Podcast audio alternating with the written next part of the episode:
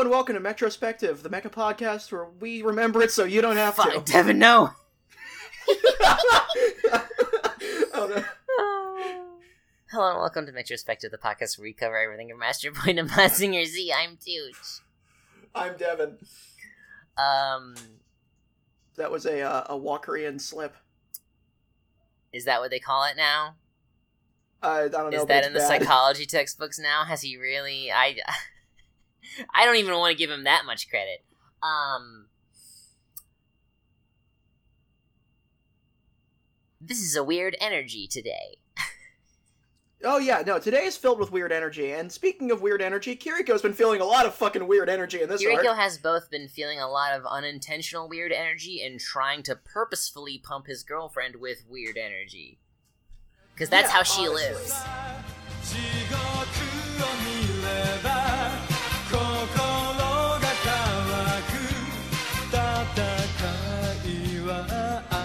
so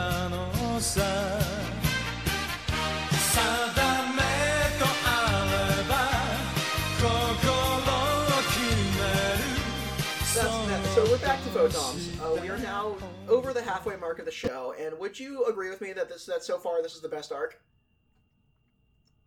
This definitely fucking. Well, this is kind of like two mini arcs together. Yeah, uh, or, or you know, it's it feels like. It, it, it had it, it had the pace of like a movie honestly like the first act is very of them on the ship is very much the first act and Uh, of, on Space Battleship X. god is that what it's called yeah, it's called Space Battleship X. So there's like the Space Battleship X arc, and then there's the Sunsa arc, but together they're just kind of the Sunsa arc. Yeah, no, absolutely, and uh, I, I, it, like, it, it was just such, like, okay, so I, I, I, I think for something like this, it, it does behoove us to just sort of take it beat for beat. Yeah, well, we got so just to refresh, we're covering the third uh, arc of of Votom, Stage Three, Sunsa. This consists of episodes. I want to say th- twenty uh, episodes. I think thir- like uh, twenty nine through uh, forty. Yeah, something like that. But It's so up until this point, uh, the the show's been honestly like continually interesting. I don't even want to say like, oh, it's been fucking every every arc of this show is so fucking buck wild. It like when you when Oh, you yes. compare, but like only when you only when you compare them together, because it's like the first you know the the the, the first 13 episodes are, are just like okay like i know i know what i'm getting into this you know s- sad ptsd soldier boy uh has no idea how to live a normal life and only understands war and gets stuck in like a junky city and fighting a bunch of fucked up cops and human traffickers uh very stand like And then he goes to Vietnam. Yes, and then he um, it immediately after he after he blows up the entire police force of one city, uh, he's like, I think I I need to relax. I'm gonna go to Vietnam. Um, I'm gonna go- go do the uh, not, not even Vietnam because you know Vietnam's a real place detached from the war. It's more it's less that and more. I'm gonna go do the Vietnam War in this in this random country. Um, Pretty much. and then that's its own it's- thing altogether. That that is another su- sub sub sub genre of mecha anime that I like to call Mash with giant robots. Consisting of the Kummen arc of Votoms and Mobile Suit Gundam, the 08th MS team. Yeah, which honestly, the, the since this is now the second one I've seen, most people wait until the third instance of something to call it a pattern. I don't fuck with that. I'm not waiting that long. Uh, um, uh, it honestly has me legitimately wondering, like, what the fuck did the Japanese think of Vietnam War? What was their take on that? I don't even know. I, th- I, I think a lot of soldiers before they went to Vietnam were stationed in America because we already had a crap load of naval bases there, like in Okinawa and everything. Okay, so they I'm were involved? that the- I don't know if the Japanese were politically involved in Vietnam, but I mean, like, uh, the Japanese really can't be involved in foreign wars because they're not allowed to have a standing That's army. fair. And also, like, I think that. I mean, that's not first. Hold on, that's not fair. All I meant is I get it. Sorry. yeah. Uh, that was always bad. Nothing America has ever done to another country has been fair in the history of reality. Yeah, I don't think anything any country's done to any other country has been fair. I mean, the human race kind of has a track record of just being awful in general. And in the end, we're just a bunch of white people. As in everyone on this podcast, but. Yeah. Um, but no, but it, it just made me interested, and like I guess since it took place in the '80s, I maybe want since the the show was produced then, I I do kind of wonder if maybe it was less of that and more of just like America was making a lot of Vietnam stuff back then, and Japan Japan's anime, especially in the '80s, took a lot of stuff from whatever they were importing from America. When I like this, I'm gonna make an anime like I it. just think I think it definitely because once again I think it's mostly that Rambo First Blood Part Two was brand new, Uh huh. and Apocalypse Now is like one of the biggest movies of all time in the late seventies. I keep trying. I work at a liquor store, and I, I keep trying to push Francis Ford Coppola's vodka on people, and they don't want it because it's too expensive. What about uh? Give me a sec. I'm, I'm Also, the only reason, um, full disclosure, the only reason that I'm pushing it on people because we get bonus commission money for certain products, and that is one of them. Uh, otherwise, I don't care. We also have Dan Ack. We, Dan yes, yeah, I'm thinking about Dan do- Aykroyd. Do you have do you have the Crystal Skull we vodka? absolutely carry the Crystal Skull vodka. Uh, we also have Please tell me how that we is. also uh, I I haven't tried it. I'm not gonna fucking buy that. Uh, I ha- I also have fif- we also carry fifty cents vodka, which is called Effen. Uh, Effen vodka is is how you say it. He wanted to call it Mother Effin vodka, but they uh they they told Fifty Cent no, um, so they compromised and just called it Effen. But uh, this arc is very different from the first two. The first two kind of followed, um, were kind of similar, but like they still kind of followed the same format. This arc, this is this feels like this feels like Zeta Gundam. I feel like the first half had similar pacing to you know original Gundam, where it's kind of like, but instead of it being like mobile armor of the week, it's combat encounter of the week. Yeah, it was more of like yeah, yeah combat encounter or just like ba- like battle in a war of the week. Fucking like military operation of the week. yeah. But like the plot, unlike the plot, still kind of moved forward. There was a lot, like everything on the periphery moved forward. You know, non-episodically. It just kind of moved forward linearly. This episode has no. This season has does not have that structure. It's it's it's almost like this is the the the, the, the arc point for the entire real robot Yeah, genre I, going I, I think this was the first one. This was the first one where it's like any. I feel like any other show, at- the very least, once they once they get off the spaceship and land on the desert planet, a a lesser written show would have like opened on the desert. Like episode one would have been on the desert planet because it's it's it's got all that shit with like Chiriko like meeting up with like people who are pissed at him for all the wrongs that like he, he The Red he did, yeah the did. Red Shoulders did in the war and that that I feel like would uh, would immediately appeal to like a staff and an, and like a and like a TV crew more just like no no no don't do that do episodes about that stuff. Um uh but before they get there it's literally just like Chiriko on an extremely extended date with his girl with his with his girl um whose name I continue to misremember Fiona. Fiona. I keep why do why do I keep wanting to say Phala? Is there an anime character called Phala? Not that I can I don't remember. fucking know. But Fiona. Yeah, Um. So like, and, and it's it's just so surreal because up until this point, one, they've never been together uninterrupted for that long.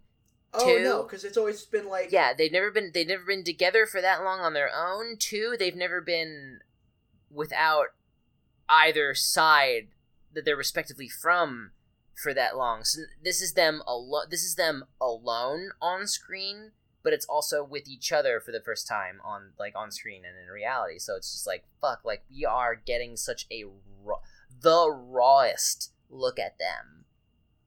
So very briefly, just to kind of keep with our with our structure, uh, with our structure, uh, before we, because once again we we already have characters already talked about. Pretty much only another one really new pops up. We'll we'll get to them when, when they do. But the Schmeddle twins, who we met in uh Red, last Red Shoulder for a minute, are now in the show proper, Uh-huh. and I like them. Aaron and Gurren are their names. and where the Game Grumps? it's uh, so I like them. They're kind of I like I like a good creepy henchman. Some some weird scientist They're dudes who they're are like very good twins. creepy henchmen. They're just sort of like slimy boys. yeah, they're just they're just kind of gross. Like they need a they're, shower. like they're just like like it's it's nice in in a well written show that like proves it can write nuanced villains well. If it just throws in a couple of them, they're just like, yeah. What if there was just a couple cackling bad guys who are legitimately just in this to fuck shit up? But like in the context of the setting, I, I honestly can believe that these are just two scientists with absolutely zero morals who just want to see PSs fight each other. Oh yeah, absolutely. They're they're they're the guys like, hey, you want to? You know, it'd be cool if we made the Ultimate Soldier and shot another Ultimate Soldier. yeah, that'd be cool.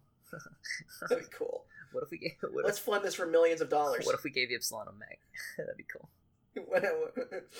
yeah, Um, but yeah, well, I mean, yeah, because like that's them. that that's They're them that because that, big. that that's really what that is the horrors of like you know science gone too far of just like when if if you are if if you are so bought in to like whatever scientific what like this kind this type of scientific project and like one you you don't see the ramifications because you don't care because you're you're one of those idiots that thinks that science is amoral um, and then two, like if you're that close to this type of project, like you, they probably legitimately don't see it, Ypsilon as Yeah, a person with agency. They they don't. They keep just they they they they talk about him like like like he's like an object. They're just like, okay, let's see if if we can, let's see what we can do. Let's see if he'll break if we throw him at this.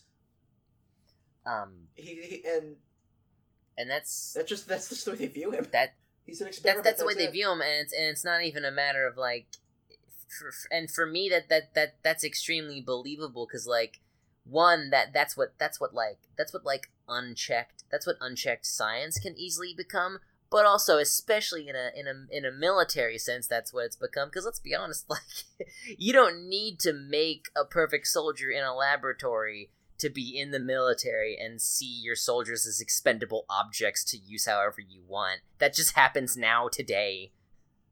Oh yeah, definitely.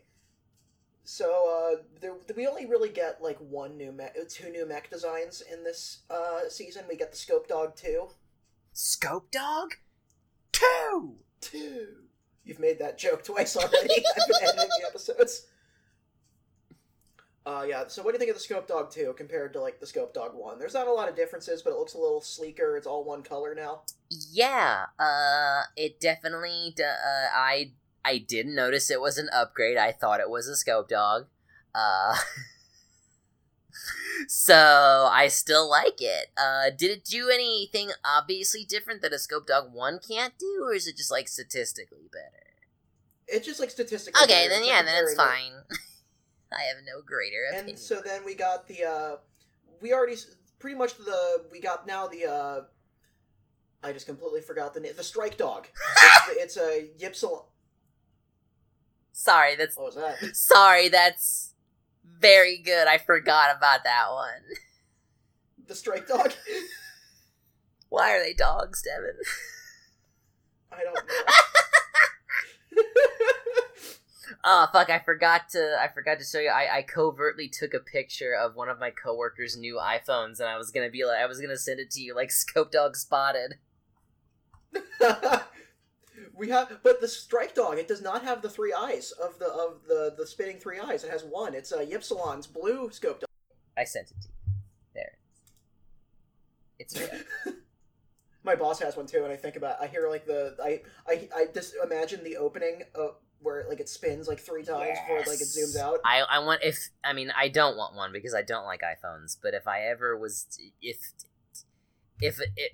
If I ever crossed paths with a witch and I was cursed to own an iPhone for, for wronging her, uh, I I would You'd want a scope dog. One. I yeah, I would get the scope dog one. I would get the scope dog. I would get a I would get a custom made scope dog case for it, and my text tone would be like, and my text and ringtones would be various things from Votoms, like sound of It would be the opening, and every time you got a text, it would just be bow. yes. Um, yeah, my my my text tone, uh, my text tone would be like bow, ba bow, um, and then maybe like my notifications would be like the sounds would be like the the sound it makes when whenever it jumps from from a from a long drop and it has to do the hydraulic leg buckle thing. which is so it's cool. so fuck. they do that a lot in this in this in this season. I never get tired of it. I never get tired of this show. That's the only, like, fucking great. the, there's only two there's only two there's probably more but like the things that come to mind for as the like you know because before I, I had i had my whole fucking thesis about why about how good this show is at sidestepping the wow cool robot pitfall but if there's two wow cool robot things about Votoms, it's the leg buckle hydraulics when they fall from a big height that would otherwise give them fall damage like a video game. And then two the fucking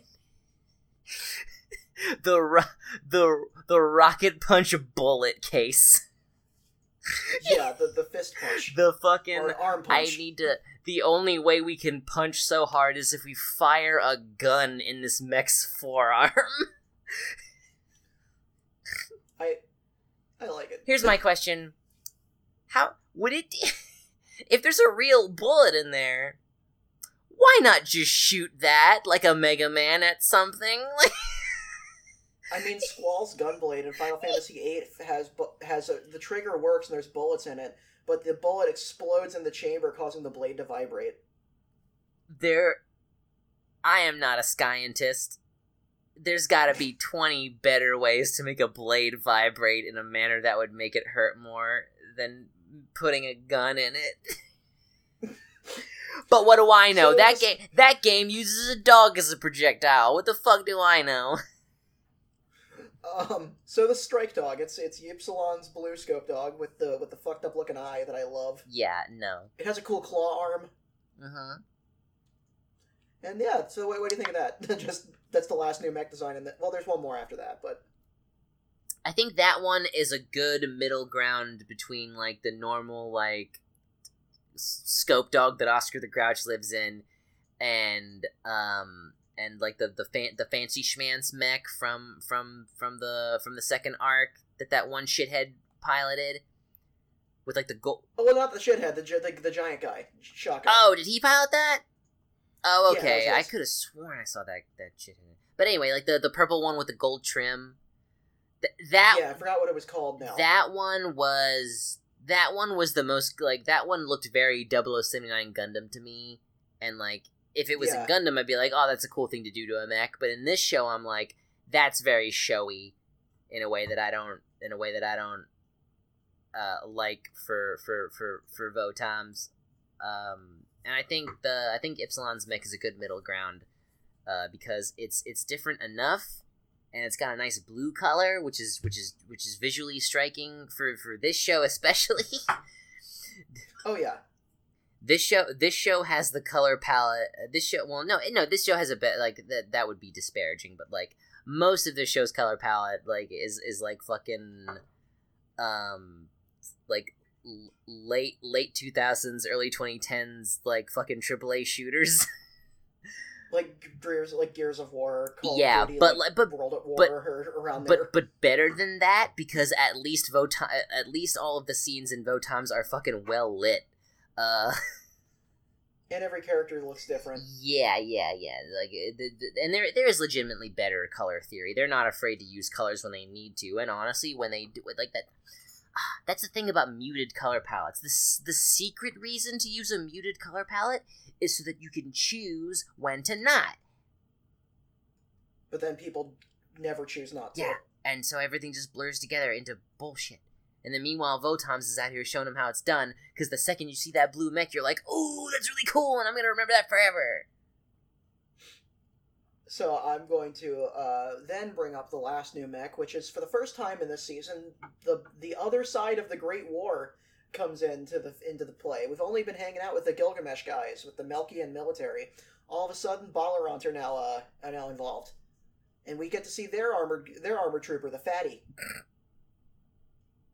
I like it. It's actually really colorful. It's like teal. Yeah, let me let me get another look at this boy. Oh yeah, yeah, I like them. Yeah, I like those. They're very. Uh, I mean, uh, you know, they're they're, they're like um. Shit, I mean, they're they're a lot more like circular. They they have a little bit more style going on. They're like. They're like, what if? They're like, what if you, what if you gave, what if you had the schematics for a scope dog and gave it to like a modern, like a like a modern, like a smartphone designer?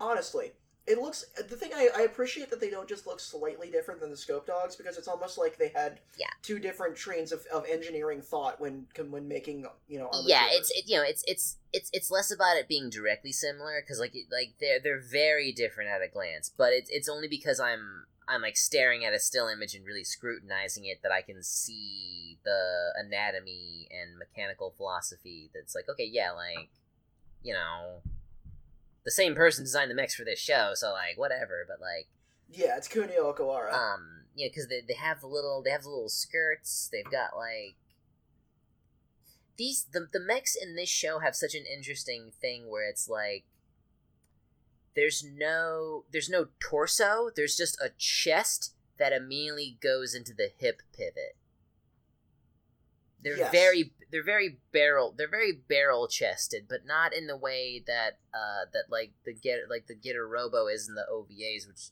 which is usually like the full torso. It's legitimately just like Mhm. big titty and then like hips. Well because the big titties where they sit. Yes. You gotta have enough room in those titties for a whole man. For a whole a whole a whole, one whole ps so um that's all the new mechs for this season and i guess we're gonna go straight into the synopsis because that's kind of the meat and potatoes of this real uh of this discussion this season's really fucking good I love the season a lot. Um, and I guess honestly, I, I think I'll have, and you know, this, this this is just tooch all over. I'll probably have I'll probably have a better like take for each season once I'm actually done with it because at the moment it just keeps getting better. But you have told me that like it does plateau a bit. Um, which I'm fine with because like even the worst it plateaus about now but just it, it, it just plateaus at a level of already good yeah quality and that's fine but it's just like for right now i'm really I, I i am still currently riding the high of like man this show's just keeps getting fucking better uh for me like i think i think this i think like toward the end of the space battleship arc is probably some of the best 80s anime ever Mhm. like that's so we'll have to go through the play by play but we'll um immediately after the so we last left our heroes where you know everything's once again exploding like it did at the end of Uoodo. that's just what happens when that's The- just what happens when kiriko stays somewhere for like longer than like a day and that's when he decides he has to leave. But he he escapes in uh, the prince's personal escape shuttle, and he's like, "This is a one seater." And Fiona's like, "No, there's a tube made especially for me in this that has like a Jujiri." this is my tube it was made for me And he's like, "Okay, cool." So they shoot off into space, and then suddenly Kiriko wakes up aboard this ship. It, like there, we, we we cut, and we're like, "How the fuck did he get here?" And we have no idea. They don't really show us. It's just there was like a blinding light while they were in space, and suddenly they're in this ship. it's honestly terrifying this this ship scares me this ship this ship scared me before it scared Kiriko for reasons we'll get into, but it was it's just such a weird like and again maybe maybe sci-fi horror has just conditioned me to be immediately terrified at a ship that just happens to have no one fucking in it. Delaric spaceships are absolutely cursed. Just bad vibes. So, so Kiriko wakes up Fiona, and they explore the place, and there's like a ton of food. They can, they're, yeah, uh, it's on autopilot. They have, they cannot change its course whatsoever. No idea where it's going. It's fully stocked with scope dogs. Just a ton. And there's enough food for them to survive for like an indefinite amount of time. Food and scope dogs, that's all you need. and it's it's pretty I, I really liked seeing Kiriko try to be a person.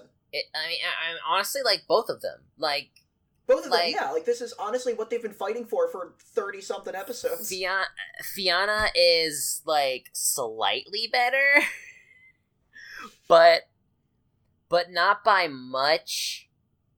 I, I- I think it helps it, it helps that they're it helps that they're on their own. It helps that they don't have to like it helps that they just that they just really have to only worry about each other because, you know, as we see in this in this string of episodes, like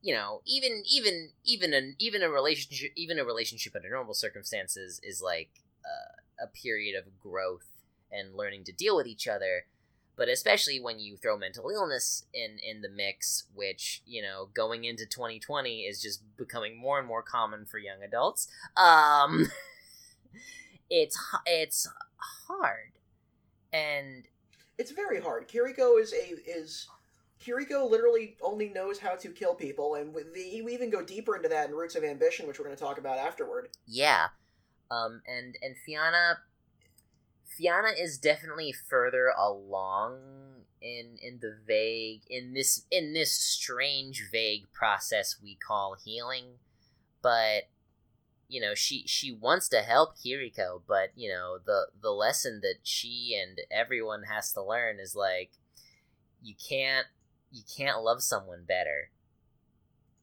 Yeah, you, that's that's not what you can do.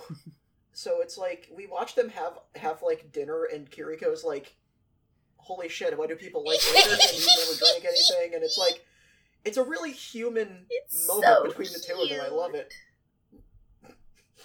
I like Kiriko a lot. Honestly, this arc is really this arc is just good for everybody.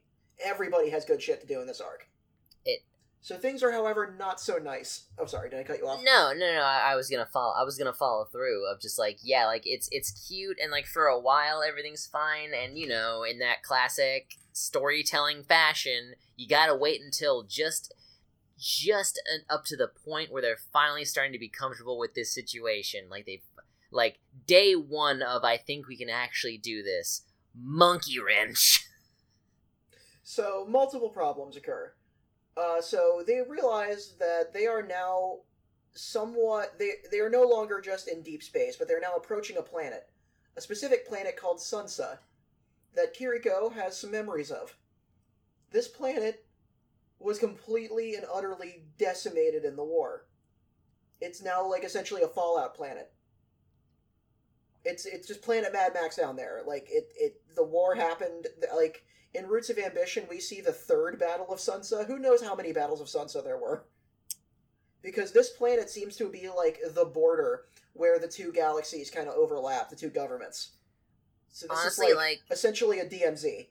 you know, uh, I am I am on record being like constantly not necessarily annoyed depending on how they handle it of you know the the, the sci-fi notion of doing world building by treating entire planets as if they were countries and not following through on the ramification of the scale of that um i but but given given what Votoms has set up, I would absolutely believe that they just waged war si- like but imagine it. Imagine waging war simultaneously on an entire planet. Oh yeah, like that's the thing I liked about Galactic Heroes was how they circumvented that was that land warfare pretty much didn't exist anymore. Yeah. It was all like you if you defeat the fleet in that orbit, that planet surrenders because there's nothing then stopping you from just orbitally bombarding it to nothing. Yeah, it's it's just like it's just like deep it's just like Dragon Ball Z of just like I could I, I can just blow up the planet if you really want to fuck with me. Like I don't understand why this is even a conversation. Yeah, but what but like Galactic I think I feel like the technology in Votoms is still too rudimentary. Oh yeah, absolutely. It's it's just junk. It's just junk that they figured out how to air seal. Like I, that's kind of I love that kind of about Votoms. It like is it makes a point to not take place in our galaxy, so it's just another galaxy already. Uh, already. far far away, some might say. Yeah, some might And, and honestly, like that, that that is the other touchstone is very much pre sequel pre sequels, uh, or sorry pre prequels Star Wars, of of of just like, which honestly like that that's the other thing is like see, see, like it, it happens all the time in the in these sorts of anime, but uh, if I could if I could take an aside for a second to compare it to like uh, the Mandalorian, which is the most recent Star Wars thing I've been watching, there was there was a moment, there was a moment where you know, and this happens all the time in sci-fi. I'm just like, ah, fuck, my my ship got really fucked up. I gotta find a spaceport quick, and my brain immediately took it to the realism standpoint of just like, "Th- dog, this isn't like a car breaking down. What happens? There's no air out there. You can't. What the fuck? This is so scary. Like. Yo, yeah, no, dude, space is fucking terrifying. That's why Char was such a was such a nutbag. Is because he'd get into a Zaku without a fucking pilot suit. Oh my god! so without a without a get- normal suit. Yeah, without a normal suit. Honestly, he would. Well, no, the normal suits are bulkier. They're kind of more like the, the ones that like the bridge people on the bridge would Ah, wear. I see. That's a normal suit. A pilot suit is like the skinnier one that doesn't have as much, you know, because you need to be able to move around a cockpit. Yeah. So, like, I'm assuming a normal suit probably has like bigger oxygen, you know, and like atmospheric control shit in there. But, but this is Votoms. Yeah, this is Votoms. j- fucking jump in, jump in, my guy. You get a gas mask, maybe. so, um, turns out Space Battleship X is right smack dab in the middle of a demilitarized zone, Great. which is bad because a like hundred year war just ended.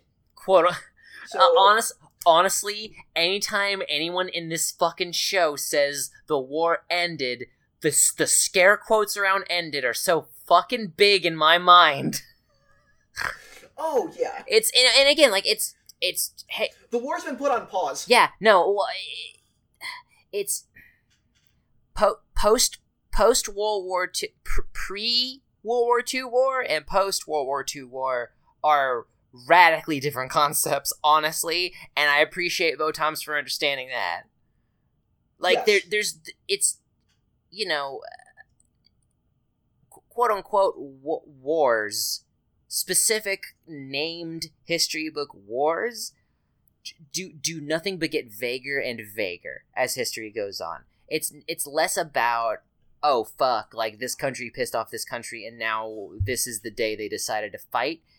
Everybody is just in various levels of espionage and direct combat, and that's the spectrum.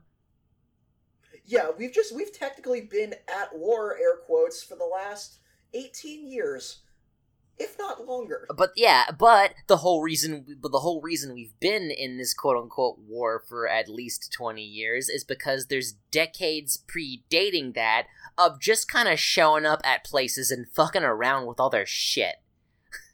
And Yeah, sometimes and guns are involved. A lot of the time, guns are involved. Some, some tactical espionage operations, So like, if you and will. so that's and so that that's what immediately struck me about Votoms was just like, okay, cool. The the the war is over. You you know who aren't acting like the war is over at all? The fucking military. Especially the military. like I I kind of want a little more context for how the war started and ended, but also I don't think it's a no, it's it's important. It's not important, and I think it's it's almost yeah, it's not important because like it it, it doesn't matter, and nobody nobody with any agency in the war fucking cares. Which is just how war about yeah. what's even going on in the plot. Yeah, no, which is just how wars happen. so- That's how real wars happen. It's just like you, you you put you put all of the control of the war into people who ultimately don't care one way or the other and aren't affected by it. It's just their job to be good at whatever war is to them. I think I figured it out. I think I figured out the key difference between Votoms and Gundam as a Yes. show. In Gundam, the war is the plot. Uh-huh. In Votoms, the war is the setting. Yes, yes, that's a good way. That's a good. That's a good. Devin did a good. Everyone, I think I figured it. I figured it out Ga- right here, you folks. galaxy brained. I just galaxy brain. I just death filed in front of all of you. My third eye is wide open. Your third, and now, and now all three eyes can fucking do the Votom's rotation on your head. Do do do. God. So, yeah. So uh, almost immediately, a Balarant ship shows up, and they're like, "Why the hell is a Gilgamesh ship in our goddamn DMZ?" Uh, sir, you're not allowed to park here. and we finally get to see the Balarant guys. They wear like I like their their their like weird teal and red uniforms. They match the fatties. Uh-huh. They like it's it's funny how how one faction in this galaxy encompassing war has been a complete non-player. Yeah, I mean, you know, like I think that, that that's just a testament to like its its world building and how deep it's willing to go and how much it's it's it's just a good it's just a good fucking show.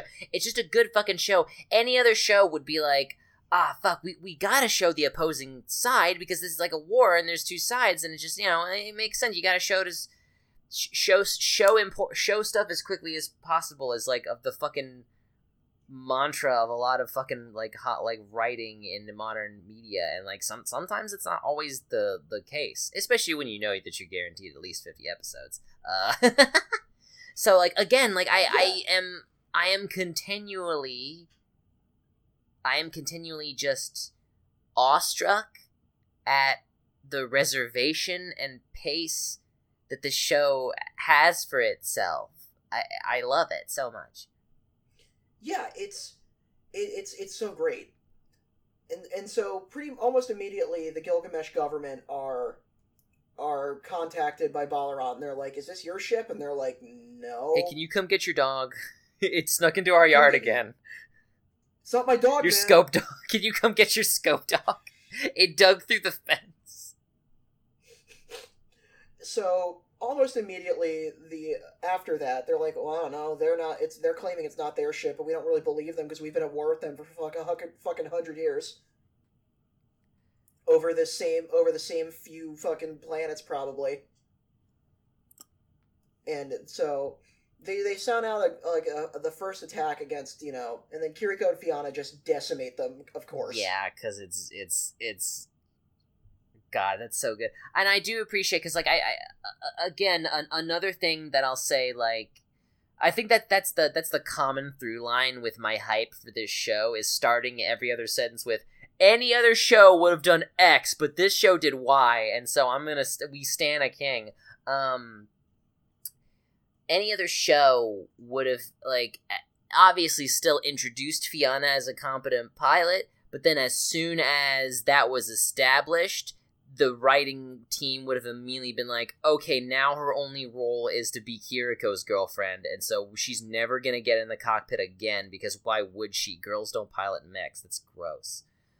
Um, which is you know not not a mech series, but I will take Akira Toriyama to task for that for the rest of my life. Um, for every every cool female character that that man invents, he finds a way to turn her into a housewife. I'm gonna fucking he girl he, piss on it. He he Jennifer Aniston's all of them.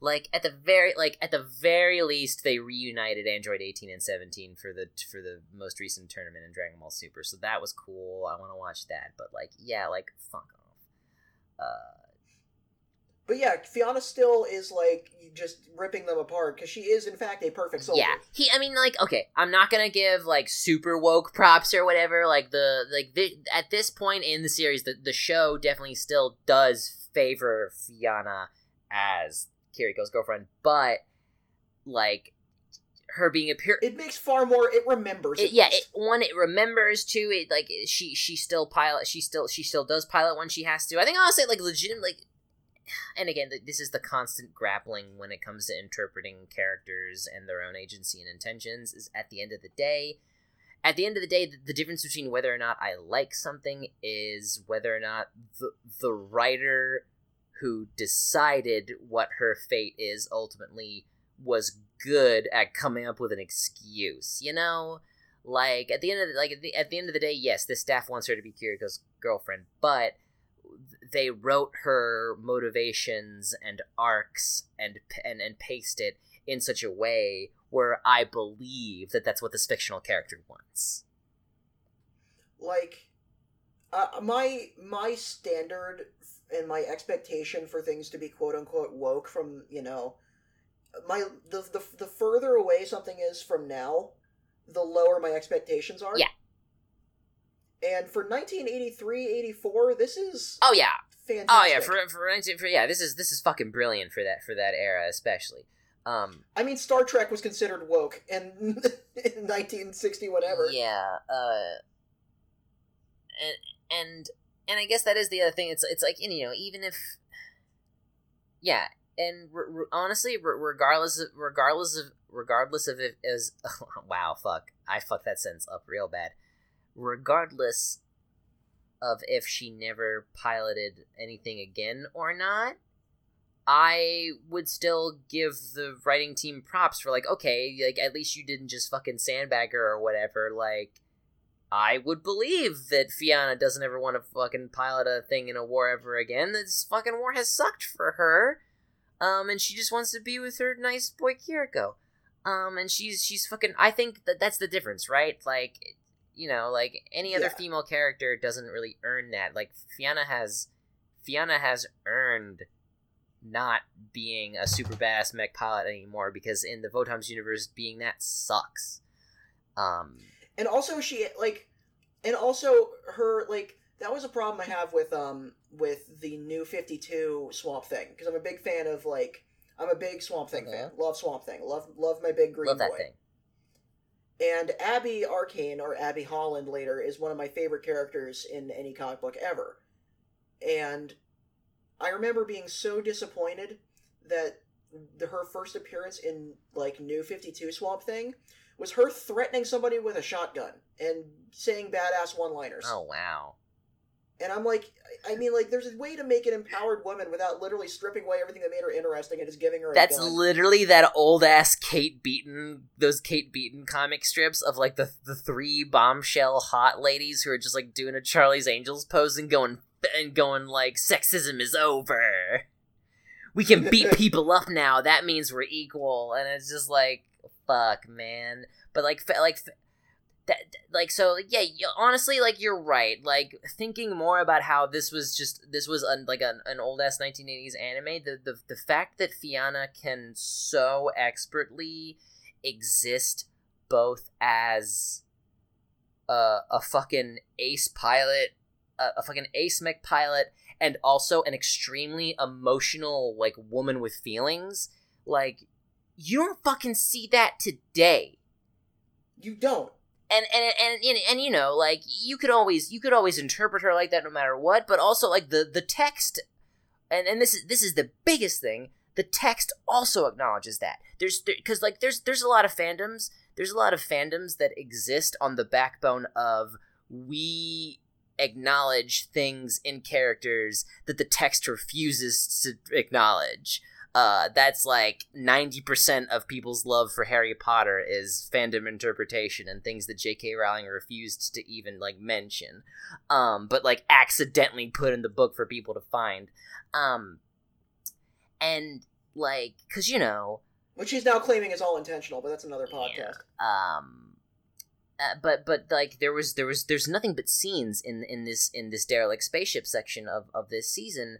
It, it was never it, it was never up for debate because like a worse show a worse show would have just been like oh kiriko did all this there but but no like the military is being like there's two ps's on this ship there has to be both of them did this we are fucked. yeah like so it's it's a, a lesser written show would have found a way to exclude like even if she even if she even if she did still participate a lesser written show would have absolutely found a way to not She acknowledge even her. saves kiriko. Yeah. Like kiriko gets like out a little later kiriko gets completely outnumbered and like loses all of his limbs and passes out. But uh so kiriko returns to the ship after the first attack and then things start getting really bad especially for him Yeah. personally. Whereas the red shoulder theme song starts blasting throughout the ship. I'm like and this is this is getting way ahead but i'm so fucking glad that the ova included that exact fucking musical score. Oh me too. I was hollering. I was like yeah! I I personally thought that this was like this was haunting. it's Watching Kiriko like it's you Kiriko's always in a so, good way. always Kiriko's always so level and so neutral. He, like he doesn't he's not like a like he's not like Ryoma screaming in rage or like fighting spirit. Kiriko's like focused, single-minded and haunted. Those are like the three that that, that that's Kiriko. Uh, you see him downright manic and that's scary. Oh yeah, no, he th- th- it it it broke him. It broke him in a real bad in a real bad way. And again, like, ah, like in a way, and, and, in a way that the text acknowledges, because Fela's like, Fela is so clearly. Fiona. I'm sorry. I Fiona. thought I was doing it right that time. I was making the con- I was making the conscious decision to say it, and I thought that meant that it was right. Um, Fiona, Maybe you're thinking of Sayla from fucking 0079. Maybe that's the only thing. Fiona. There's that extra syllable. I gotta remember. Um, fuck. But she is so like she is so clearly that fucking partner trying to fucking trying to fucking be there for somebody in the middle of a fucking episode and and you can't do you can't actually do anything for them like i felt that so hard like there is the one thing that I did not expect this show to have. Like, 'cause this is my second time watching it, but had, this is my first time watching it in like eight years or so. So it's been a while, and I'm much smarter at 24 than I was at 16. oh fuck i don't want to do this podcast with 16 year old devin No, you don't.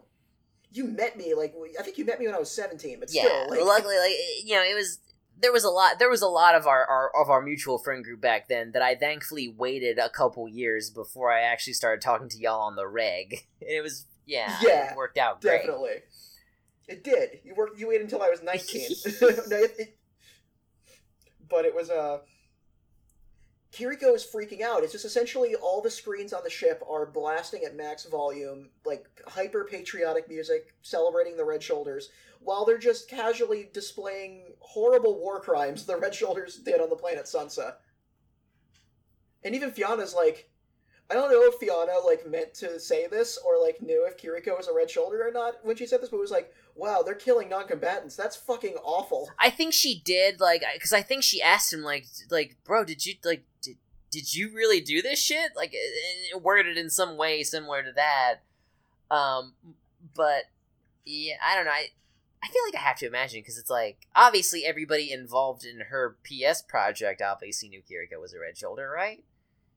So yeah, Yeah. she must have at least. I I could imagine. I I, mean, could even Pailsen, the head of the Red Shoulders, was in the Secret Society according to Last Red Shoulder. yeah. So I can imagine she was debriefed on him. definitely. Um, So it's like, so she definitely knew. But- Okay, but- yeah, but- but again, make like, you know, She definitely knew. it's it's and this shows Th- this whole season shows that it's one thing to just be aware of the factual bit of data that's just a sentence that says Kiriko was a red shoulder. This season unpacks that. This season goes, no, you don't understand. Kiriko was a red shoulder, and we're gonna show you what that means. I think you just didn't quite know what a Red Shoulder was. Yet. Yes. Like you got a glimpse of it in Last Red Shoulder, which is why I like watching Last Red Shoulder between Sunsa. I mean, not Sunsa, Yeah. between um, Kummen and and uh, Like the the, the Kummen and the last the last red shoulder ova did a good job showing like showing that the red shoulders were at the end of the day just people and even if even if it didn't give you the full spectrum of what they got up to it was clear that like these people resent being red shoulders uh so clearly whatever they did was like bad. And then this and then the the, the ova that we're gonna talk about at the tail end is just like yeah this is this is why the last red shoulder ova happened. It's like so as we see we see them like torching like i think that you see them torching just people houses. It's like they're it's, just it's disturbing even for like in 1980 this anime is not super violent. Like the ovas are a little more. Yeah. Like roots of ambition was pretty violent but like this anime is not the most graphic but still it's like disturbing. Yeah the, the, It's- it's it, like- it was they, they are just an you know like in the in in the Uoodo arc the the only real summary we get of a red shoulder is like oh like they're like they're super deadly ace they're super deadly ace mech pilots that like that like nobody even sure if they were really real. And then and then now we we just sort of understand that like they were just they were an extermination squad and the reason nobody knows about them is because anybody who saw them is dead. Yeah.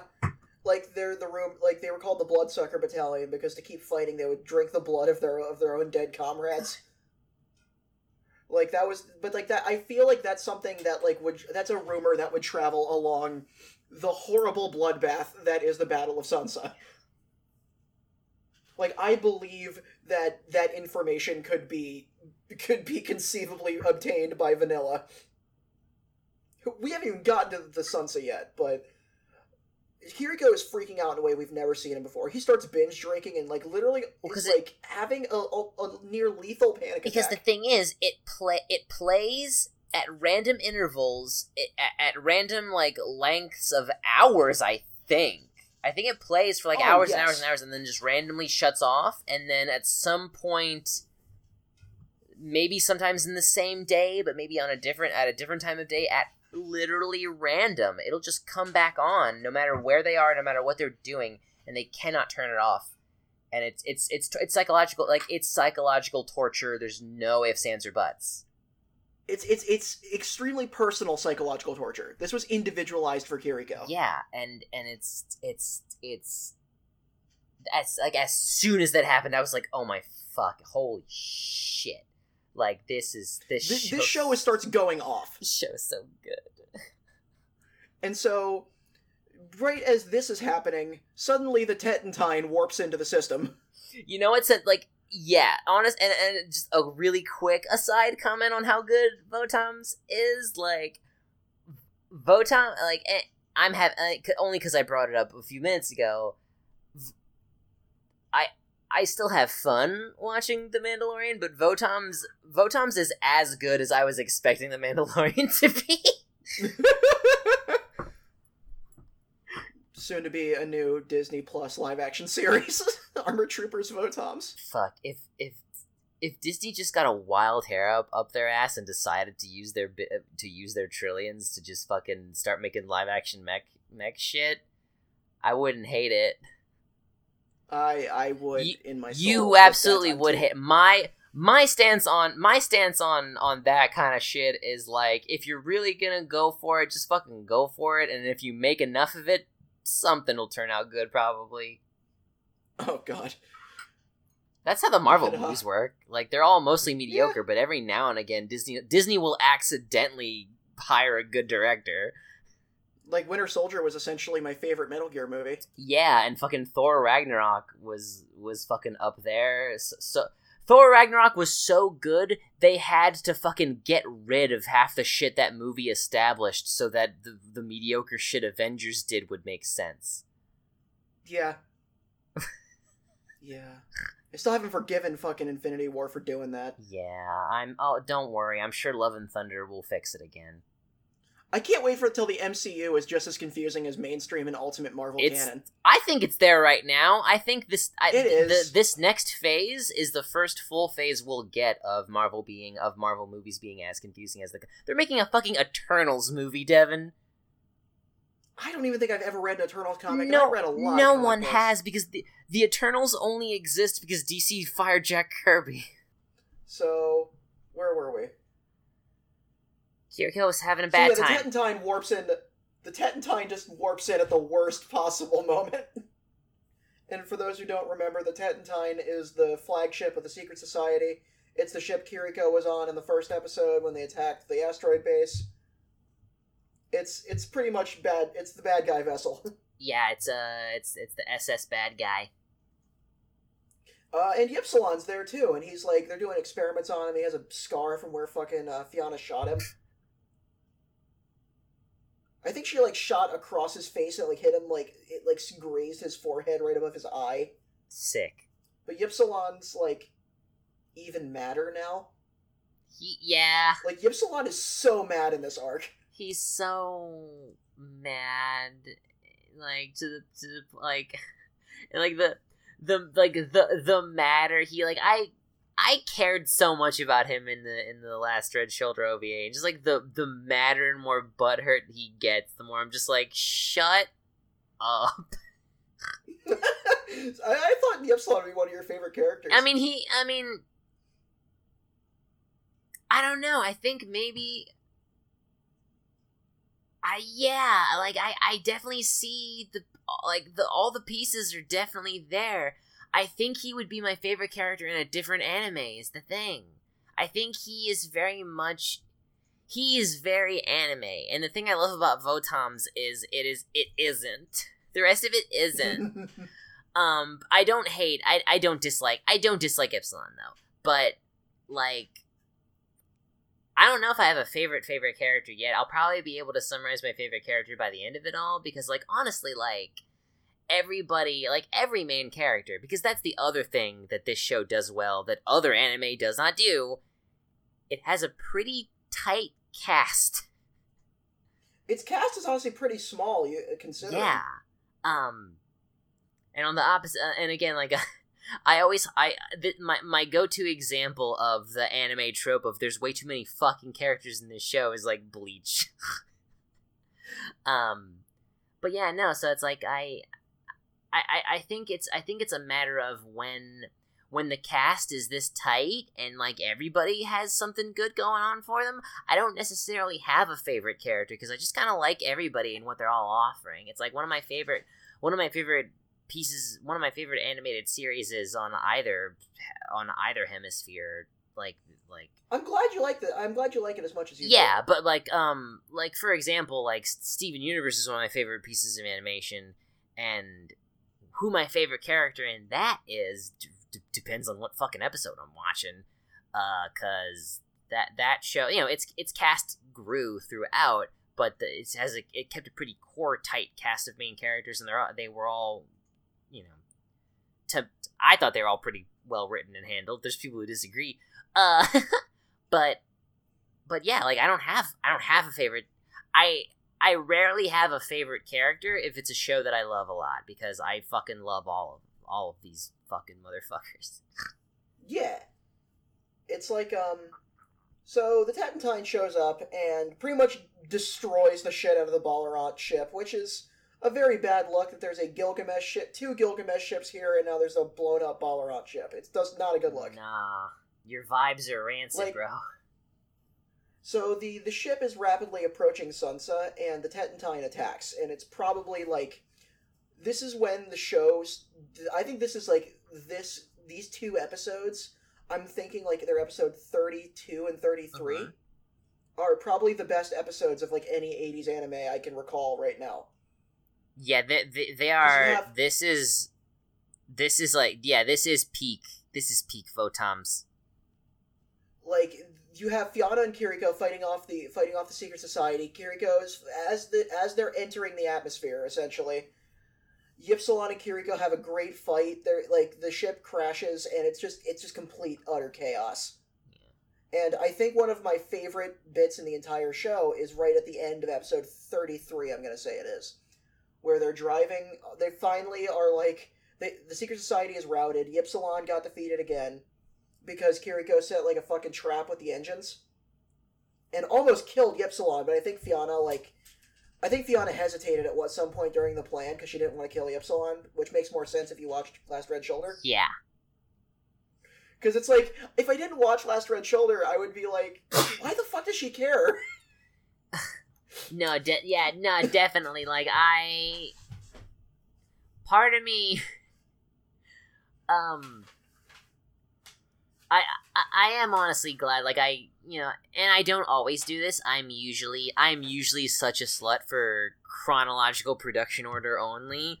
Um, But, but we broke that rule with Gundam too. y- yeah, no, g- yeah, Gundam's fine because like it, it, it does depend. I I think for for for for long running stuff like this for for stuff that I mean I think here's the thing right for stuff that legitimately cares about its chronology, I'll go chronological. But most ongoing franchises. A, a lot of their side stuff that happens in the middle of their originally produced stuff that came before it tends to just kind of be fandom jerks that don't actually offer anything other than hey you remember this character we we set this ova at this point in the timeline because they're not dead yet or some shit like that and other than that it's just another fun adventure that you don't really need the context for in the greater work um Yeah. and, and gun like uh, like Gundam's different from that.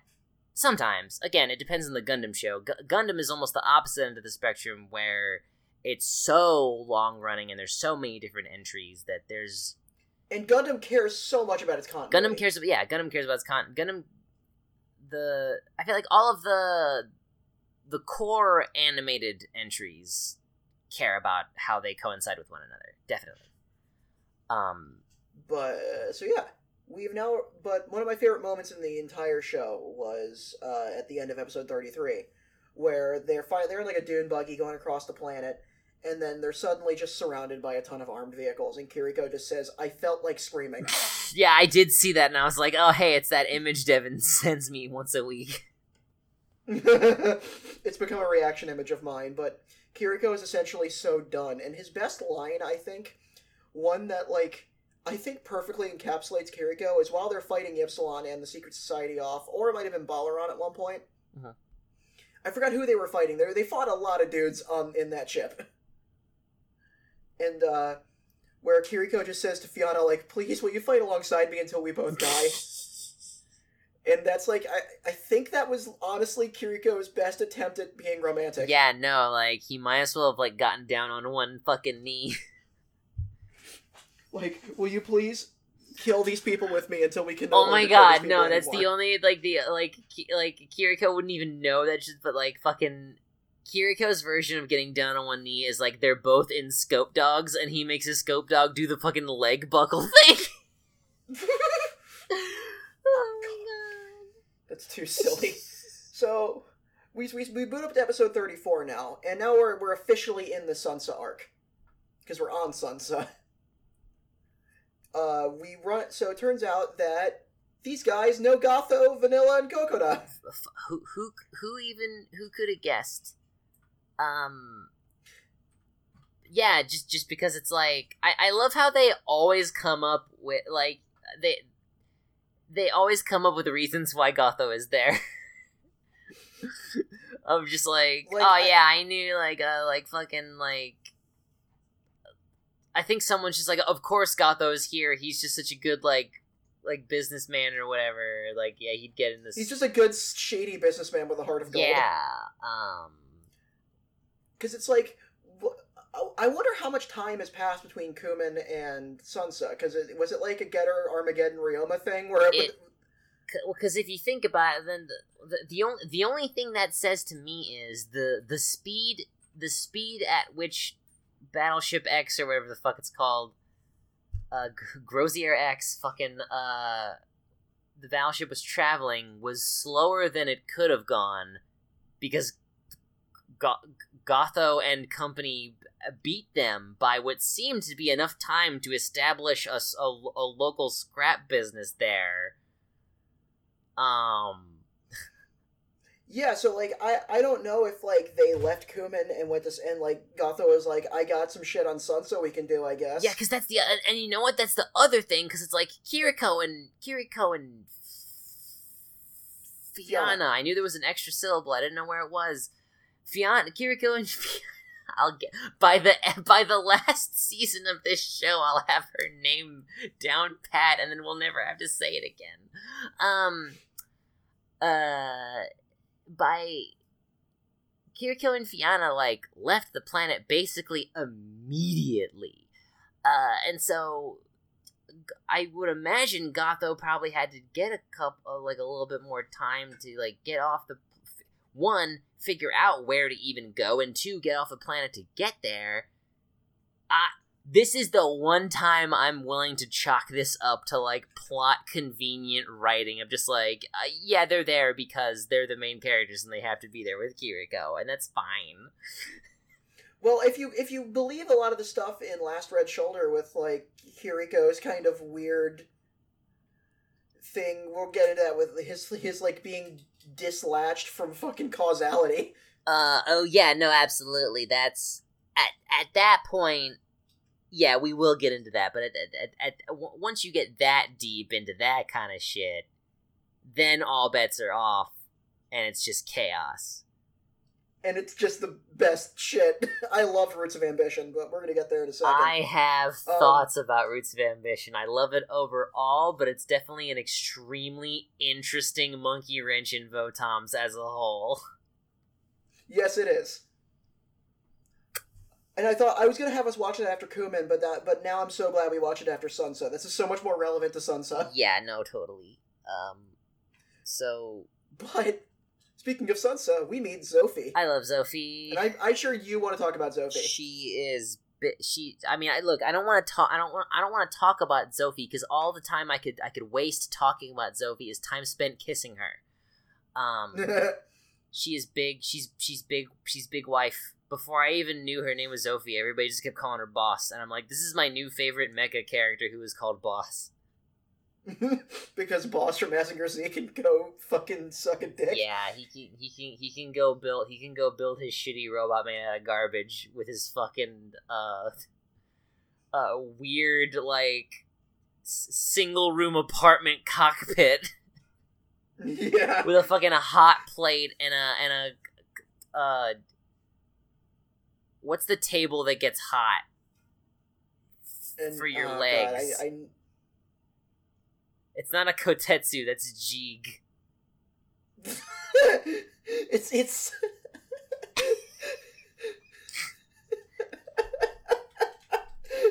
it's it's it's a, it's a jig. um i mean it falls apart like jig but jig is supposed to I don't know what they're called. kotatsu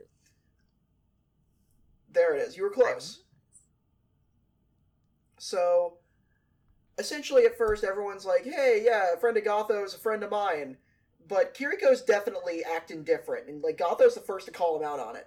Yeah, I, I, I honestly like a what. b- I mean, b- before it got to the eventual twist of like everybody finding out he's a red shoulder, at first I was, I just sort of interpreted it as like, okay, like, cause, cause, cause pre- in the previous arc I was sort of, I was sort of praising the, I was sort of praising them for being like, okay, like they, they are, they are sympathetic to Kiriko's demeanor because they understand where he's coming from and they like him anyway as a person but but I think Gotho finally is just like, dude, like after all we fucking been through, like you still act like this, and it's getting kind of shitty, and like you need to you need to put some fucking modicum of effort with all we're doing for you. Um, Like he accuses him of being a killing machine, and I actually like that. That shakes Kiriko. yeah, I like that Kiriko doesn't just brush it off. He ta- he like that that like rattles him. He, he starts kind of like, God, is that all I am? Am I just a red shoulder killing machine? because that. That, that's definitely his, that's definitely been his entire crises this this this fucking this arc And so, the Tetentine attacks. Uh, there there there's um, you know, there's standing turtles ass- assaulting their kind of. I guess they repurposed like a military base of some kind belonging to one of the sides. And they're like a bunch of they're like a bunch of just you know ragtag Mad not Mad Max looking dudes, but they're like they look they look they look like they're out of like Zabungle. Yeah, big Zabungle vibes. I've I watched I watched the first handful of episodes of Zabungle. I would love to cover that on the show sometime. I, I you know me, I'm a, I love myself some Tomino, and so uh,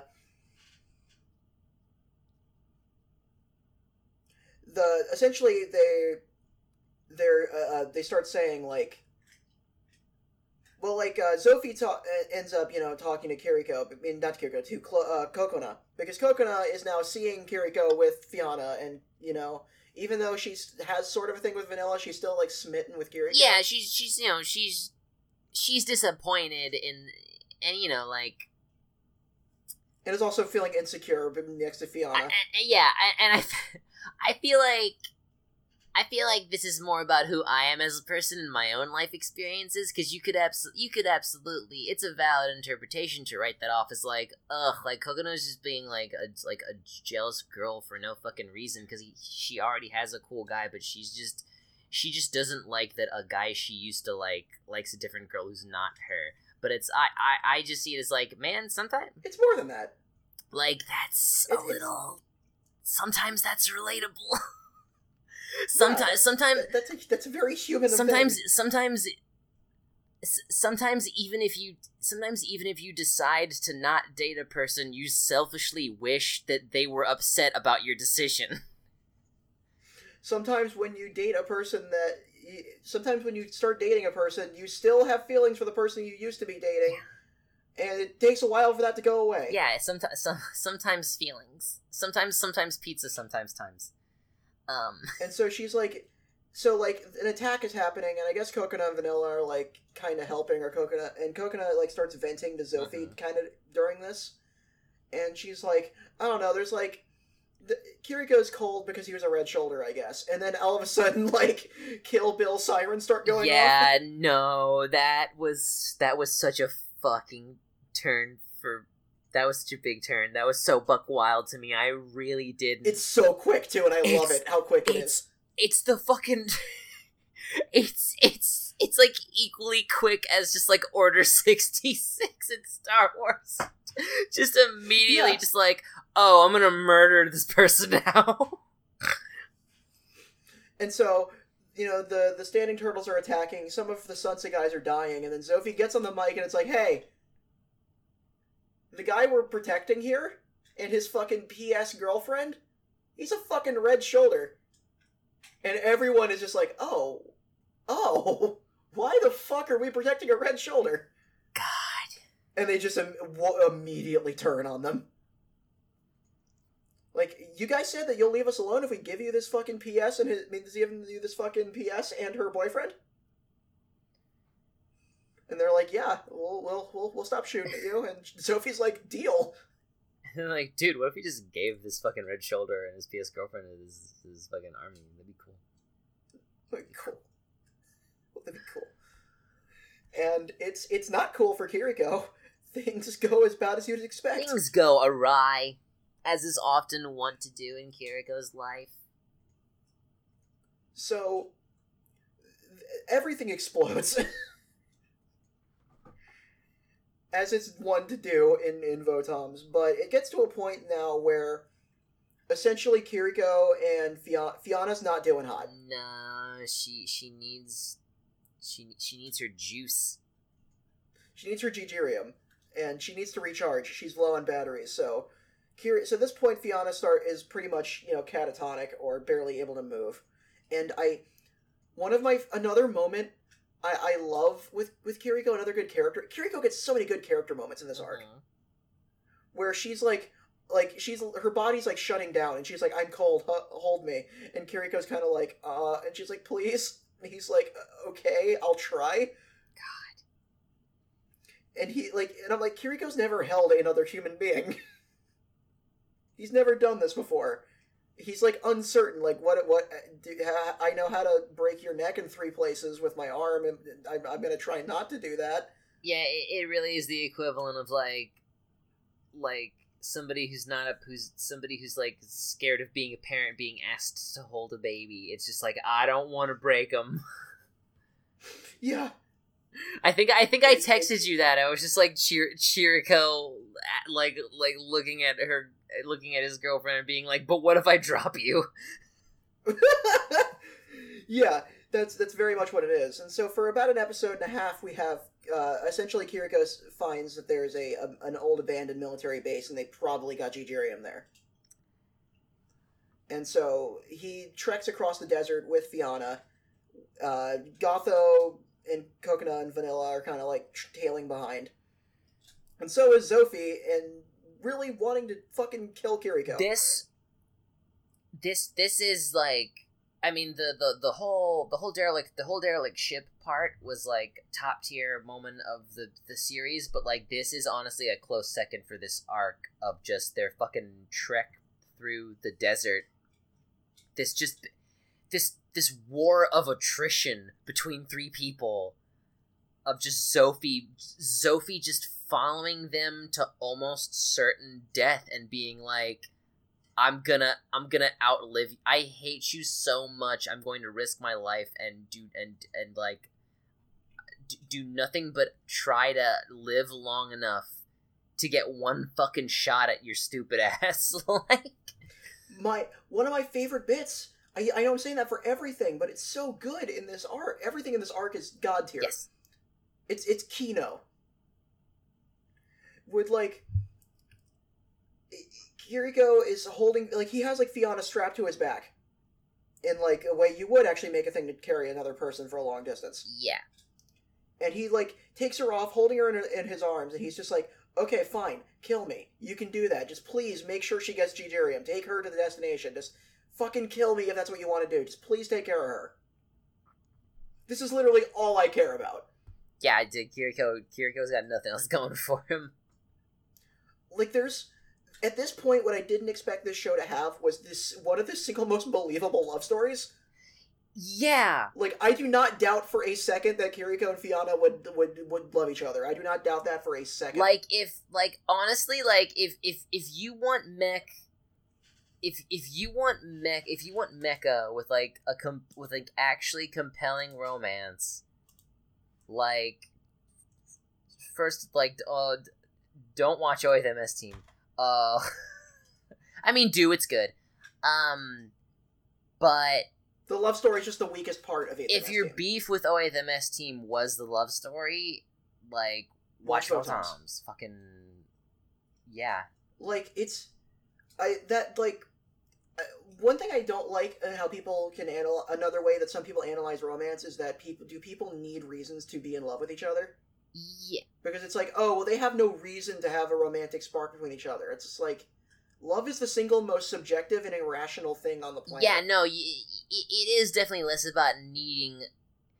You definitely don't need a reason to fall in love, but you you need a reason to maintain it, and that the follow through is what's important to me at least. Because like I yes I fall in love with people all the time. I'm just used. I'm just used to it by now, and then I just you know what happens? I just don't follow through, and it goes away eventually. most of the time. like- Sometimes it doesn't, and that's bad. But that's But a different like- pot. Well, I'm not gonna say that's a different podcast. I'll never record that part of my life on audio. It's um because the thing that really strikes me about it is that their relationship also does make sense. Sure they didn't like have a meet cute. Sure they didn't they don't have you know a mutual thing that they talk about. It's like I- fiona was built to kill and kiriko was trained to kill. That's all they know how to do. That's all they were ever designed for. And yet they still feel warmly about each other as if they are the only good things in the universe that exist to each other I, I think also what helps a lot is the lack of the lack of understood love language between the two. These are like Yes. they are so obviously two people in love who have zero clue how to fully articulate that. So you like it just circumvents all the cornball shit that you that partners say to each other, both in real life and in fiction, that just makes you go like, "Oh, fuck that." Um, and it's just it's just two people trying to fit. Like it's it's it's one thing to it's one thing to be in love. It's another thing to have no fucking clue how to be in love, and which Yeah. usually is how it ends up happening in reality. and Kiriko and Kiriko and Fiona are, ve- are very much two people so clearly in love, and what and they, they, one they don't realize it, and you know usually that sort of conflict is just like tragedy bait of just like star-crossed lovers in the wrong place at the wrong time in their lives who never like make it Anthem S team. but like, yeah, but these two are just like I don't understand why I feel these things for you, but it's the only anchor I have in my life. This is the only the only thing that makes sense to me is the feelings that make no sense to me. So I'm going to chase. Yeah, I'm I'm going it's- to it's follow. so yes. I I have nothing to live for, so I might as well chase this for as long as I can. And that's that's so real. This show is so good. Why does nobody talk about that Uh, much? robots aren't cool enough. I mean, what what did the director that that quote from the director say? Like Votoms is like golf. It's I I enjoy it, but some people find it very long, very boring, and there's not enough cute girls around. Yeah. And I think my defense was like, Kokona's cute enough for this whole to carry this whole fucking series. Fuck off. So all three of these, so essentially the all, pretty much every character in this arc uh, converges at the, the um at converges at the the abandoned base. Fiona's getting some Gigerium. Uh, Zophie is still trying to kill Kiriko, and Gotho, Coconut, and Vanilla have shown up. And at this point is when we we get some deep character moment. We get a good character moment for Coconut that I think you want to talk about.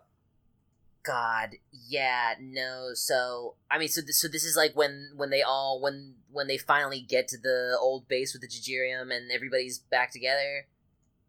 Yeah. Yeah. So basically, like now now that Kira and they show up in such a fucking like fast and furious we're a family way they're just all in a fucking jeep and just like careen over the dunes to save kiriko at the last second it's so good um It's great. and so but then like they still have to deal with Zophie who is like who I also respect that they didn't just immediately murder because like oh you want to kill our friend Kiriko the the writing could have easily just painted her as a villain and it didn't it it it, it actually said like we're going to actually grapple with like Zophie's grievances and They show the flashback, and that it's it's haunting. She like you you you kind of get this idea of ultra badass Sophie, but then like you see her as just like a regular ass woman who's getting menaced by giant scope dogs. she yeah she she was she's like uh, yeah she she She probably had children. I think she had children.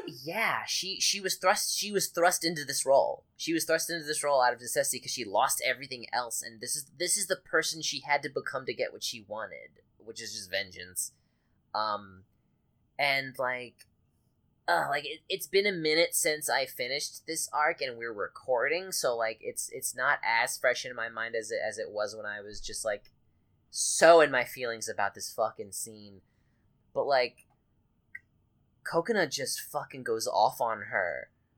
Um, Co- like Coconut just fucking like just real talks her so hard, like that way that like that way that everybody wants to just like the, the way that everybody always wants to when when you just when someone's just being a shithead and you absolutely know what their problem is and you just want to be like fucking I like I you just want to grab them and like and it realistically won't ever happen because like 99% of the time somebody, somebody just won't let you tell everything that they need to tell you everything they need to tell them everything that they need to hear but like Co- coconut Yeah. you know this is fiction because so coconut gets to of like eh, the, the the thesis of her whole spiel is the strongest part and it's just like like how dare you think you're the only fucking person affected by this war how dare you fucking act like you're the only person who lost everything who fucking like and then like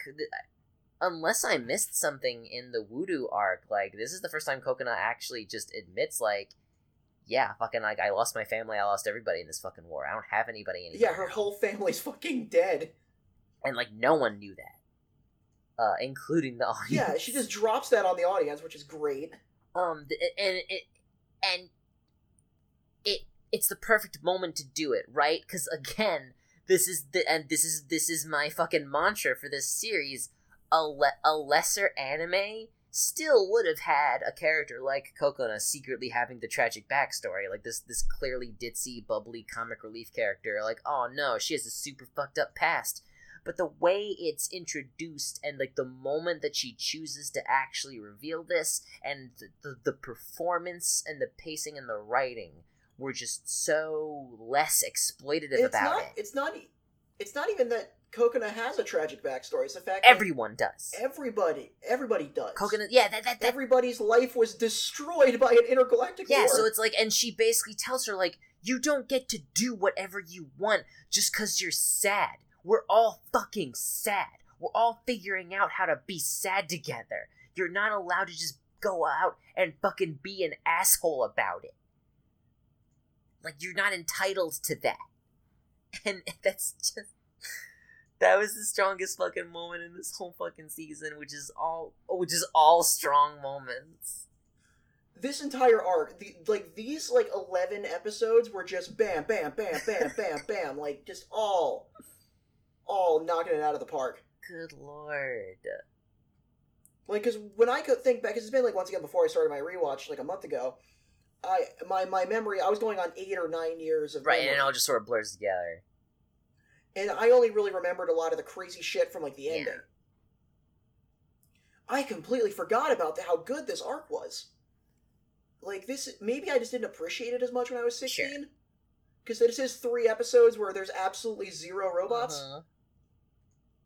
So I'm, I'm maybe my watching priorities have changed Yeah, in eight years. It, it really was just like a, a multi episode extended long shot of three people dying in the desert. I like. I actually really like the, the the gas mask they have with the battery that's It- always low. Yeah, it, it's so good. It it honestly it gave me it gave me so much survival video game anxiety. It was Death Stranding. it was Death Stranding. It was like it was Death Stranding. It's Don't Starve. It's like mine. It's like Minecraft when you just say to yourself, "I'm gonna go see what's on the other side of this biome," and then you're just running, sprinting through the woods at night with half a heart, and you've completely forgot where your spawn point is. But you have, but you have so much rare, rare, rare material on you. You can't just die. Yeah, it's like that, and I I, I kind of like the comic relief for when Vanilla from when Vanilla and Coconut are yelling at each other and they keep taking. Oh my god, I forgot about that bit. That was such a good. That was such a good bit. Oh, they're so fun. They're like they legitimately are. They're they're legitimately are a, co- a comedy duo, but it's I don't know it something about like something. It's it really is something subtle about the tone and pacing of Votoms that like in another show it would just be like man shut the fuck up with this bullcrap like fucking comic relief like bull fucking sitcom bullshit in the middle of my serious robot drama, but it's like something about Votoms invites that levity and the way that they do it. It I don't I I can't really put my finger on what it is, but it just works. It's because the comedy isn't too over the top. It's mostly just comedic conversations or people yelling at each other for being stupid. yeah, and it it, it uh, yeah, it's just so fuck. It's just so fucking solid. It's just such a solid fucking. Like that's such a subtle gag. Is that this thing muffles my voice and I want to yell at you more, but I keep taking it off and then I keep inhaling toxic fumes from this stupid Yeah, I keep fucking planet. suffocating because there's no oxygen. There's not enough oxygen in the fucking air. God damn it! And I'm yelling, which makes it worse. So I think at that point, Zophie kind of like essentially walks off into the desert to never be seen again, Yeah. which is also kind of like I I, I want some I want to read some edgy fan fiction about what happens later after that. Yeah. Where's Where's my fucking spin-off OVA about Zophie? And so at that point, everyone's kind of still trying to figure out what exactly to do when the Balarant show up again.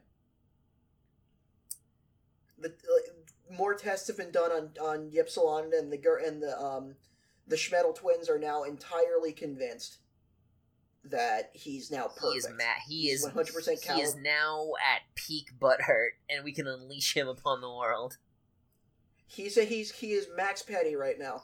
Um, Max Petty. That's a good Gundam name. Uh, He's he's he's at maximum levels of petty and butthurt, and he is absolutely ready to kill Kiriko. yeah. He like they keep us like, essentially like it's almost like the uh the calibration did you see blade runner 2049 not. ryan gosling has to go through like these calibration tests in order to like um because he's a replicant and to like to like not go rogue he has to always get do like essentially like subliminal like brainwashing Oh. I didn't know he was a replicant. and i'm imagining it We were we And, uh, posted that episode right where we did the original Blade Runner. yeah we did we did blade runner final cut Okay, cool. I might want to. i want to do 2049 Yeah, I want. I was about to say like I don't want to. I don't want to watch. Well, actually, I I might again, but um, part of me was like maybe I'll listen to our podcast episode on the first Blade Runner and then watch twenty forty nine. I, I like it more than even when i watched it back then so i don't know it has like it once again it does have some problems because it, it has a It it grows. I I do think I like it every time I I like it a little more every time I watch it for sure. It's one of those movies. and s- maybe we'll do maybe we'll do an SD, which is to have our opinions on Blade Runner changed at all. Yeah, no, it's just it's just Bla- Bl- Blade Runner twenty forty nine in parentheses and also Blade Runner again. And and then, and Um, then in brackets, and also the the anime that happened. Well, I, I wanted to talk about when we do twenty four now. We should talk about the short Yeah. movies. And there's a comic book that just came out. There's the TV series being made by uh, on a, by Adult Swim that I think is going to follow up on one of the short What? films. I didn't know about that one. Holy shit! And uh, I don't know I don't know if it's in like production hell or something, but people were making a big fuss about it a couple like uh, like a year ago. and then uh, then the Blade Runner FMV game. Or no, it was like a it was like a, a point and click adventure game from the '90s. Just got put on GOG. Oh shit. So so we have we have Blade Runner expanded universe stuff we could talk about, but that's for a future podcast. Uh-huh. Um, so at this point, Rochina comes back, who has been pretty much absent from this entire arc, Yeah. and he's suddenly working for the other side, which makes you think, who the fuck is he? He is a strange one for sure. His, his motives are are incredibly mysterious at this point. He essentially, at the end of the Kummen arc, he pretty much gave his letter of resignation to the government. Yeah, he could well, because he because like he he was it that whole sequence where he just sort of is like he just sort of like like quits unofficially because he can't um uh because he he's so He can't keep chasing Kiriko. yeah he's he's he's so hype because at, at first it just sort of comes off like he's like the detached military man who just cares about doing his job. It just so happens that his job is kiriko but then he's just so hyper focused on kiriko and his superior officers are like yeah you're not getting the you're not getting the results we want so you're off this case. And he basically tells them without officially telling them like okay cool i'm gonna go find kiriko i'm gonna go track down kiriko on my own then peace out y'all Yeah, and now he's just suddenly a high-ranking member of the opposing team, and you're like, uh, excuse me. and so like so so then it's obvious and so that just establishes that like okay so so this dude has this dude has ideas and plans concerning Kiriko that have absolutely nothing to do with the military. at all. And this is when shit starts getting really interesting. But Kiri, essentially, he's like, "We're gonna leave you guys alone. We're gonna fight off the secret society. We'll we'll take you guys off Sunsa. But you gotta fucking we. I want to watch you and Ypsilon. Final destination, no items, Fox only." And he reveals to Fiona pretty quickly that Kiriko is in fact a perfect soldier, which is not the biggest reveal considering the amount of carnage and mayhem Yeah, Kiriko has survived. Uh, but it's almost like we reached that point of like Kir- we're in this arc. I think we're already supposed to be questioning: Is Kiriko even human? yeah, and and again like it's because because at first at first there's some suspension of disbelief just because of how fiction works there's you know there's the notion of plot armor it's like well he's the protagonist of course we're gonna like this this is a story about a really good pilot but the text like even the text itself is just continually like is just continually like why the fuck is, is Kiriko the only fucking person who can go head to head with perfect soldiers and like this isn't normal and something's up and Kiriko is just Like, like, I don't have the can even- introspective abilities to answer these questions that you're asking me. Like even last Red Shoulder, it's you can't just say, "Oh, it's because he's a Red Shoulder." It's like that's not like, "Oh, he's a Spartan in Halo, No. so he can do anything." It's like Y- Ypsilon, Ypsilon, Ypsilon within 24 minutes of being within 24 hours of being born. kills all most of Kiriko's friends. God, and so, what do you what do you think about the final battle of Ypsilon and Kiriko? uh, it was a lot. I mean, I mean, honestly, like I, I don't have a lot of beat for beat commentary. Like my my main thing was the sequence where they get fucking caved in and Yeah, that's that's what I want. That's what I. yeah okay more, yeah yeah yeah yeah yeah because again again this like again this this show is not wow cool like this show is not wow cool robot even when the fucking rivals are facing off like the thing that's gonna stick with you is fucking Kiriko getting out of the scope dog and Ypsilon's like what the what the fuck are you doing? What are you doing? Stop that. Like cut it out. Like this is we're supposed to fight to the death. Like you know wh- why aren't you why aren't you being the Goku to my Vegeta right now? And Kiriko's like, because I don't, because I I have I have like a reason to live and I gotta go. Uh, so either you like I have a girlfriend. yeah, like my girl, my, God, my uh, like my girlfriend's gonna be fucking pissed if I'm late. Uh, um, um, and and so, but no, what he's actually like is like fucking because because there's no there's no point. This is stupid. um like either help me get out of here or just shoot me like there's no other there's any other thing that you do is gonna be stupid um and so, yeah and it's just it's so good. Again because like on paper like there's so much stuff in votoms that on paper comes off as like really fucking tropey. And just like the way it's handled and the way it's weaved into the narrative and the way that's written and paced and tonally like tonally weighed eh, all this show manages to lampshade every single trope it has. And i don't even like and i don't even know because again like i don't know much about like the the the beat to beat production or like the individ like the individual people's opinions as they were making it but like i would believe that necessarily it wasn't even super intentional like these people are just good writers Yeah, this is just a really solid show. This just came together. They, they got the right people at the right time making the right thing. yeah um And how rarely that if happens. like it's like if there's any kind of fucking like translated like either like in- interviews or like production commentary of any kind about this fucking show i would love to hear from the people who actually fucking made this thing That's that's that's something we have the benefit of from when we get into Yamato is that I showed you there's that site. It's a Star Blazers fan site that is just littered with so much production in, info and interviews with Leiji Matsumoto and the other directors and all that. yeah like honestly and like i believe i believe that uh votoms deserves that Yeah. So at this point, eventually Kiriko and Ypsilon do in fact fight to the death. And you like I love kind of how brutal Ypsilon's death is because it's not like he just kind of bleeds out and dies because a bullet can go straight through a scope dog into you. Yeah, no, like that that's the thing. Like scope scope dogs scope dogs are not for the soldiers' protection. Scope dogs are No. scope dogs are very much like the the mecha equivalent of a TIE fighter. The only reason you're alive is because you're good. That's what the, I hear Kiriko is the Baron Soontir Fel of anime.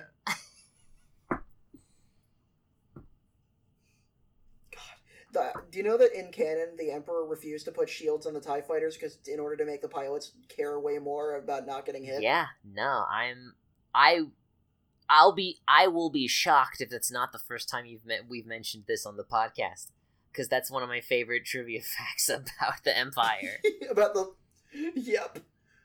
So y- Ypsilon and well, Ki- Fiona finally tells Kiriko that he's a PS and that he shouldn't kill Ypsilon because you know they're the only three of their kind. And Fiona has kind of like a, a maternal love for Ypsilon. She's torn between her romantic love for Kiriko and her like Familial. maternal, her familial love for Ypsilon. Yeah, if it's not like because obviously like again last like last Red Shoulder was made after the fact. I don't know. I don't know if they had at the very least like outlined anything that was later used in Last Red Shoulder like during production. I, I think the stuff from the three OVAs we're watching with this show were conceived with the show because these only came out like a year after the show ended. Okay, cool. So then yeah, so then they were yeah, you know what? Yeah, that makes sense. At the very least they were being produced at the same time as the last season. Probably. Yeah, because all the OVAs came out in '85 and the show ended in '84. Okay, so then yeah, so but but, but regardless, like a- at this point, to an audience watching it chronologically, if if nothing else, it is a it is a familial love, if not specifically maternal. That's just the vibe I personally get. Yeah, no, totally. Um, Her full-grown dirt baby. her fucking Cabbage Patch Kid. And so from there on, you know, Ypsilon has a pretty good moment where he's essentially like, my. Your, Kiriko's all like in disbelief, like, no, I'm a, I'm a human, I'm not a PS. And Ypsilon's like, dude, you're, you're a fucking PS. Don't, don't do this to me. Don't give, don't make me die n- thinking that a human being killed a perfect soldier. My pride can't take it. God, he is Vegeta, huh? Um, I think he predates Vegeta by a good decade. yeah. Oh shit. Yeah, you're right. Like like Go- Goku was still a baby while this was going on. I think I don't even know if Dragon Ball started yet. I think Dragon Ball started like the mid '80s, like the manga. I thought it did. Goku at most was still. The- Bulma was at least in a bunny suit. Yeah, That's how early we're talking. yeah. Dragon Ball was an extremely different manga at this point. um, yeah, 1984. So Dragon Ball started on uh, uh, before uh, j- just just around the tail end of Votoms, if not after it had already finished. Nice. And uh, right at the end of the arc, er- uh, Kiriko once again leaves. Um, so I think he leaves with Fiona in the same shuttle he they arrived in. Yeah. And uh, Hiroshina's like, "Listen, dude, go to the planet of Quaint. Everything will be revealed there." Yes, yeah, that, I remember. I I do remember that now because like I I I sent you like a joke about going to Dagobah. Because it was it was it was it was so equally cryptic of just like go to this random ass planet and so all all of your plot questions will be revealed Kiriko and also the audience. and I haven't watched any And- more since then, so I got no fucking clue what I'm in for, and I'm super excited because this show does nothing but surprise me. Yeah, I how were were you how what I'm curious. What were you worried that you wouldn't enjoy Votoms? I no no no no. I at the like at the very least I thought it would be fun. Like if nothing else, because it's like I just just from looking at it, what I went in with was like, okay, this is gonna be like like a gritty like sci- like sci-fi grimy post-apocalypse, like not necessarily like not steampunk.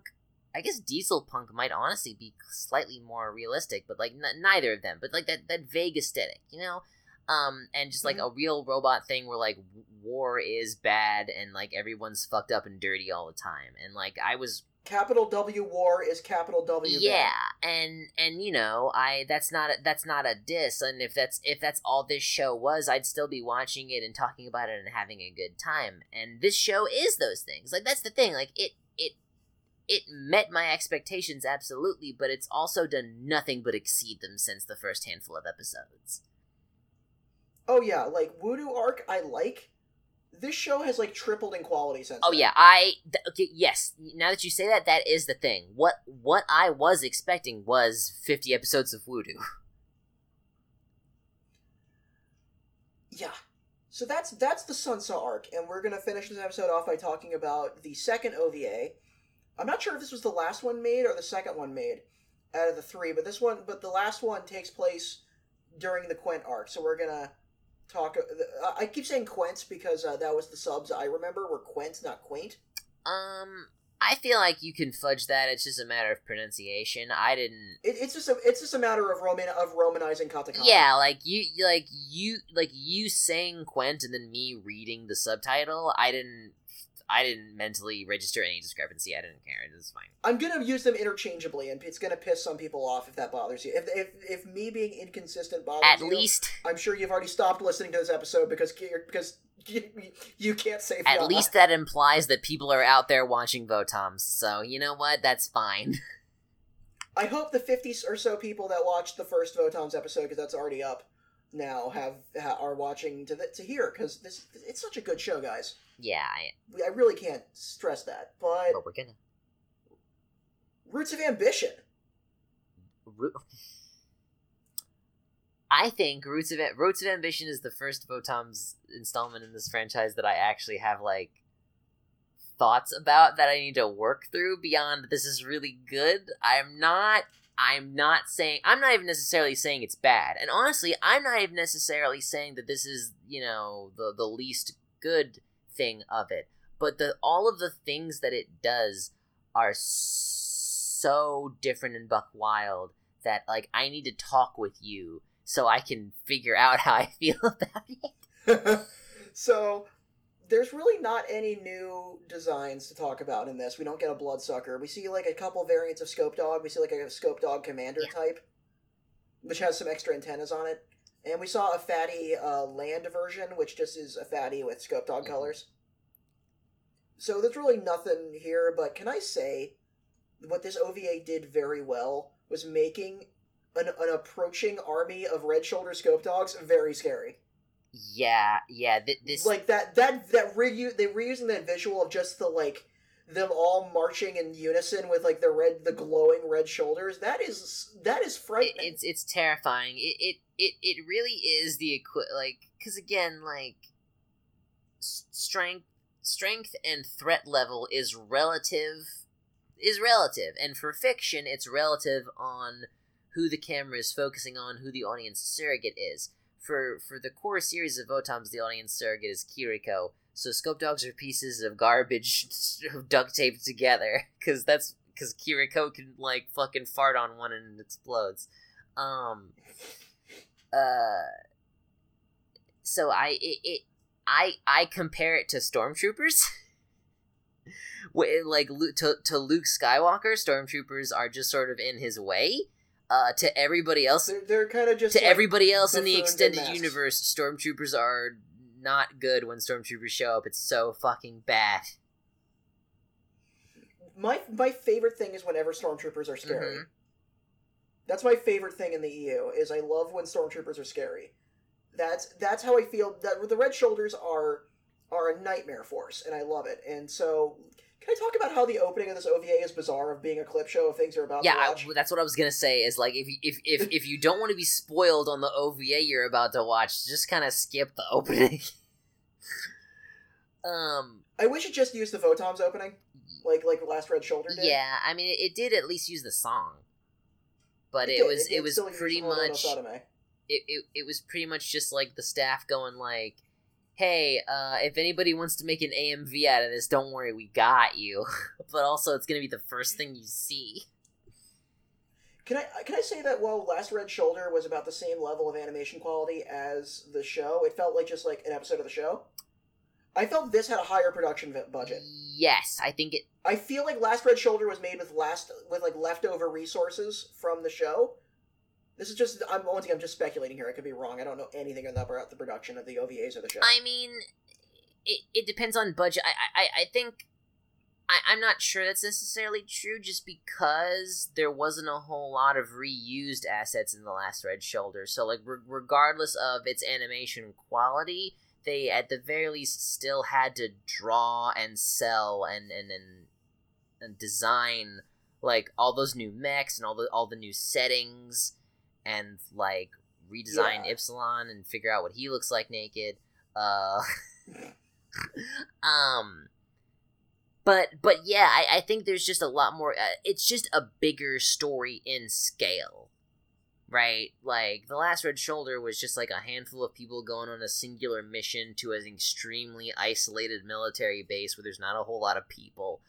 Um and then this one was just like war were declared. War were declared. Yeah. So we this OVA starts with uh, Kiriko's kind of transfer to the the Red Shoulders, and I'm gonna Google something real quick because I forgot the name of the other very important character in this.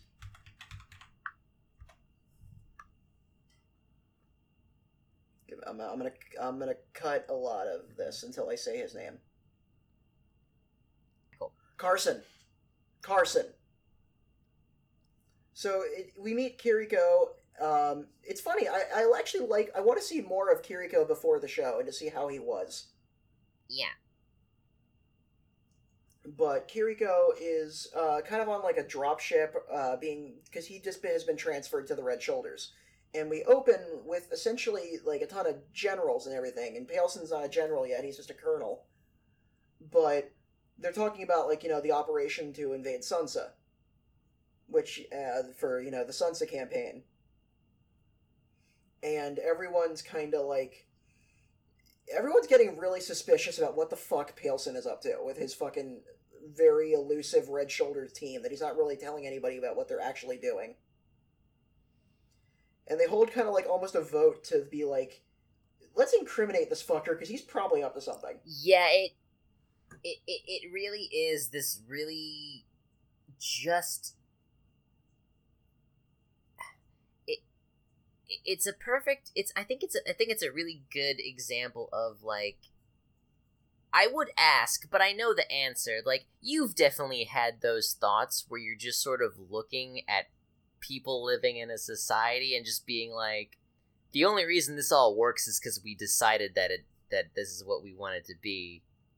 Like at any moment, like there's there's no real like struck structure and Law and Order aren't real. We just decided that that's what we wanted to pretend it is, and that's definitely what's happening at this fucking Red Shoulder base. Yes. So Kiri, so everyone in the Red Shoulders is is like they're like they they keep they keep calling it like a prison, and like the command and Lehman, the commander there, like the warden, because it's essentially it looks like prison rules is going on there. Yeah, And so uh, Kiriko is getting hassled by some dudes, and Kiriko just doesn't want to fucking fuck with anybody. Yeah. because And some dudes are fucking with him, and he gets protected by this blonde dude, Carson, who you're like, who's this guy? He looks a little too normal to be here. um, yeah, no, it's it's. I, it's not it's not confusing in a bad way like it's it's it's just so anxiety inducing this whole setup like everything that happens in this ova like m- has a logical through line and makes makes sense in terms of like I I- I'm watching this and I'm understanding how things are getting from point A to point B, but I'm also really with Chi- uh, with Kiriko of just fucking being anxious and scared and confused and not knowing what's going on and just sort of sitting here and just accepting what's happening because I literally have to because there's nothing else for me to do. Um, Yeah, the worst the worst slash best uh example of of that was the fucking heavy scare quotes training exercise yes. So every on their first day of being Red Shoulders, they do live fire. They take all the new recruits who are freshly transferred from other units, and just do a live fire simulated battle. it's it's fucked up the, the fucking the only thing that's that's that's missing the, the the only thing that's uh the only thing that's like missing from here is just the fucking sh- is fucking beat Takeshi walking out and telling them all what's about to happen. Yeah, it's it's very much it it turns into battle royale.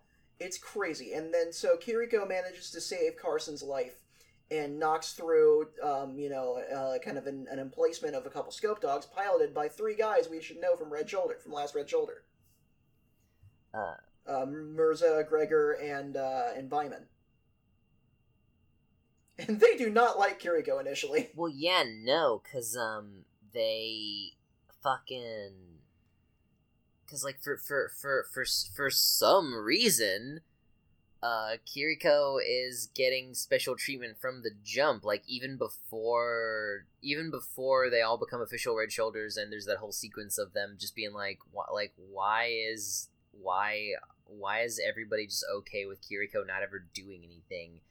um, they're just immediately like, why is he even here in the first place? He's wounded. He doesn't fucking know how to do anything, and he's just he just seems to be just scraping by by dumb luck of survival. And like, I don't understand why this fool's here. Like, we're all we're all out here trying to survive, and he doesn't really seem to care. Like, um, so the, the real first introduction to, of of the uh, of the crew from Last Red Shoulder are essentially they they they have like a very brutal hazing of Kiriko, kind of like what happens to Gomer Pyle in um, Full Metal Jacket, like where they tie him to his bunk and beat the shit out of him. With yeah, it was big Full Metal Jacket vibes. and essentially we notice a new thing about Kiriko in that when specific when he starts thinking too far back, he just kind of regresses into screaming. Same. Like we actually get a glimpse of like a child Kiriko, Yeah, no, it's which I liked. Yeah. Um. Yeah, no, it, it th- that that's the overarching through line of this is like n- like Kiriko getting brief glimpses of his of like his past and like like not even necessarily wanting it. um because it's it's it's not even as if he's like running around through this whole OVA trying desperately to remember his past. His past just sort of happens whether he wants it to or not, and he only gets brief glimpses before he finally has at least some modicum of understanding by the end of it. But even then, not a total picture. So essentially, Pailsen is is. i Pailsen doesn't really show up for a while. It's mostly you're dealing with the warden Lyman, Yeah. Whose whole mission here is to like, let's. Essentially, he says that the the is that um before the the PS project, or I guess what inspired the PS project and in the Gilgamesh military was Pailsen, because I as Last Red Shoulder showed, he was involved with the secret society. Yeah. After the war, is that he was just obsessed with the idea of finding and creating an unkillable person. Yeah, no, it's uh, uh, like I don't know. I feel like I've I feel like I've made this analogy specifically on this podcast before. If not, I must have done it somewhere else. Of just like, uh, The M&Ms. yes, the M and M's. It's the M and M's. It's the M and M's of it's the M and M's of like crushing of like crush crushing an M and m with another M and m and just doing it enough times until you get the uncrushable M and m Um, That's General Pailsen. yeah and i like but but like and you know it's it's not unobvious that that's what's going on but then once we finally actually get his like big fuck off speech when he's got like kiriko strapped to the table or whatever it's i had a fucking like i ha- i was just as manic with him during that whole moment I was like screaming at you. I'm like, like General Pailsen knows he's in an anime and he's trying desperately to find the protagonist because he See, know that's what he's doing. he's trying to find the protagonist of the universe he lives in because he knows that the protagonist has plot armor. He is fully aware of plot armor and he's trying to find it on purpose. It's brilliant. I loved this OVA. So Lyman Lyman calls in uh the the last red shoulder crew.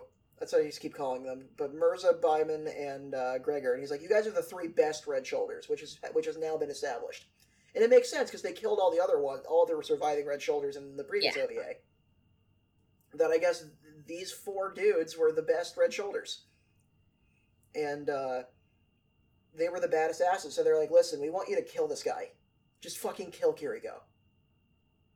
Just do it. And You guys don't like him? Just do it." And and, and like that's that and then that kind of shit is when it does go into ridiculous plot armor territory because it's like they just like n- like n- not only do they chalk up wh- whatever whatever the actual phenomenon he tries to call it is like because not not only does his unkillability have to do with just Kiriko's own innate skills and instincts and subconscious like fight or flight, but at, at one point at one point I think the warden even tells Pailsen just like, "Oh, well what about all this shit that's just like Kiriko's like luck?" And Pailsen's just like, "That's part of it too. He just somehow knows he just somehow knows instinctively how to be at the right place at the right time as if and, and to me that's just like that's chaos magic. Tooch, do you want to know the craziest part? Yes. All that shit is also brought up in the Quaint arc Oh my fucking god, I can't wait so bad. for the fi- for the finale of Votoms. It's gonna be great. So, So they they my, they, my favorite bit is how fucking ridiculous they go after Kiriko. But say what you're gonna say. Yeah, I was just gonna say, like, they they they try multiple times to shoot him at point blank range, and it just doesn't work. He just he, he Like, just think- shadow I think he shadow steps like, out of the way like it's fucking Castlevania. and like it's almost like Kiriko isn't even like he he doesn't come off as a badass in this in this OVA at all. He is terrified and panicked. The, his time with the Red Shoulders is obviously quite traumatic. Yeah, no, like As seen in the s- this is very good to watch immediately after the Sunsa arc. yeah, yeah.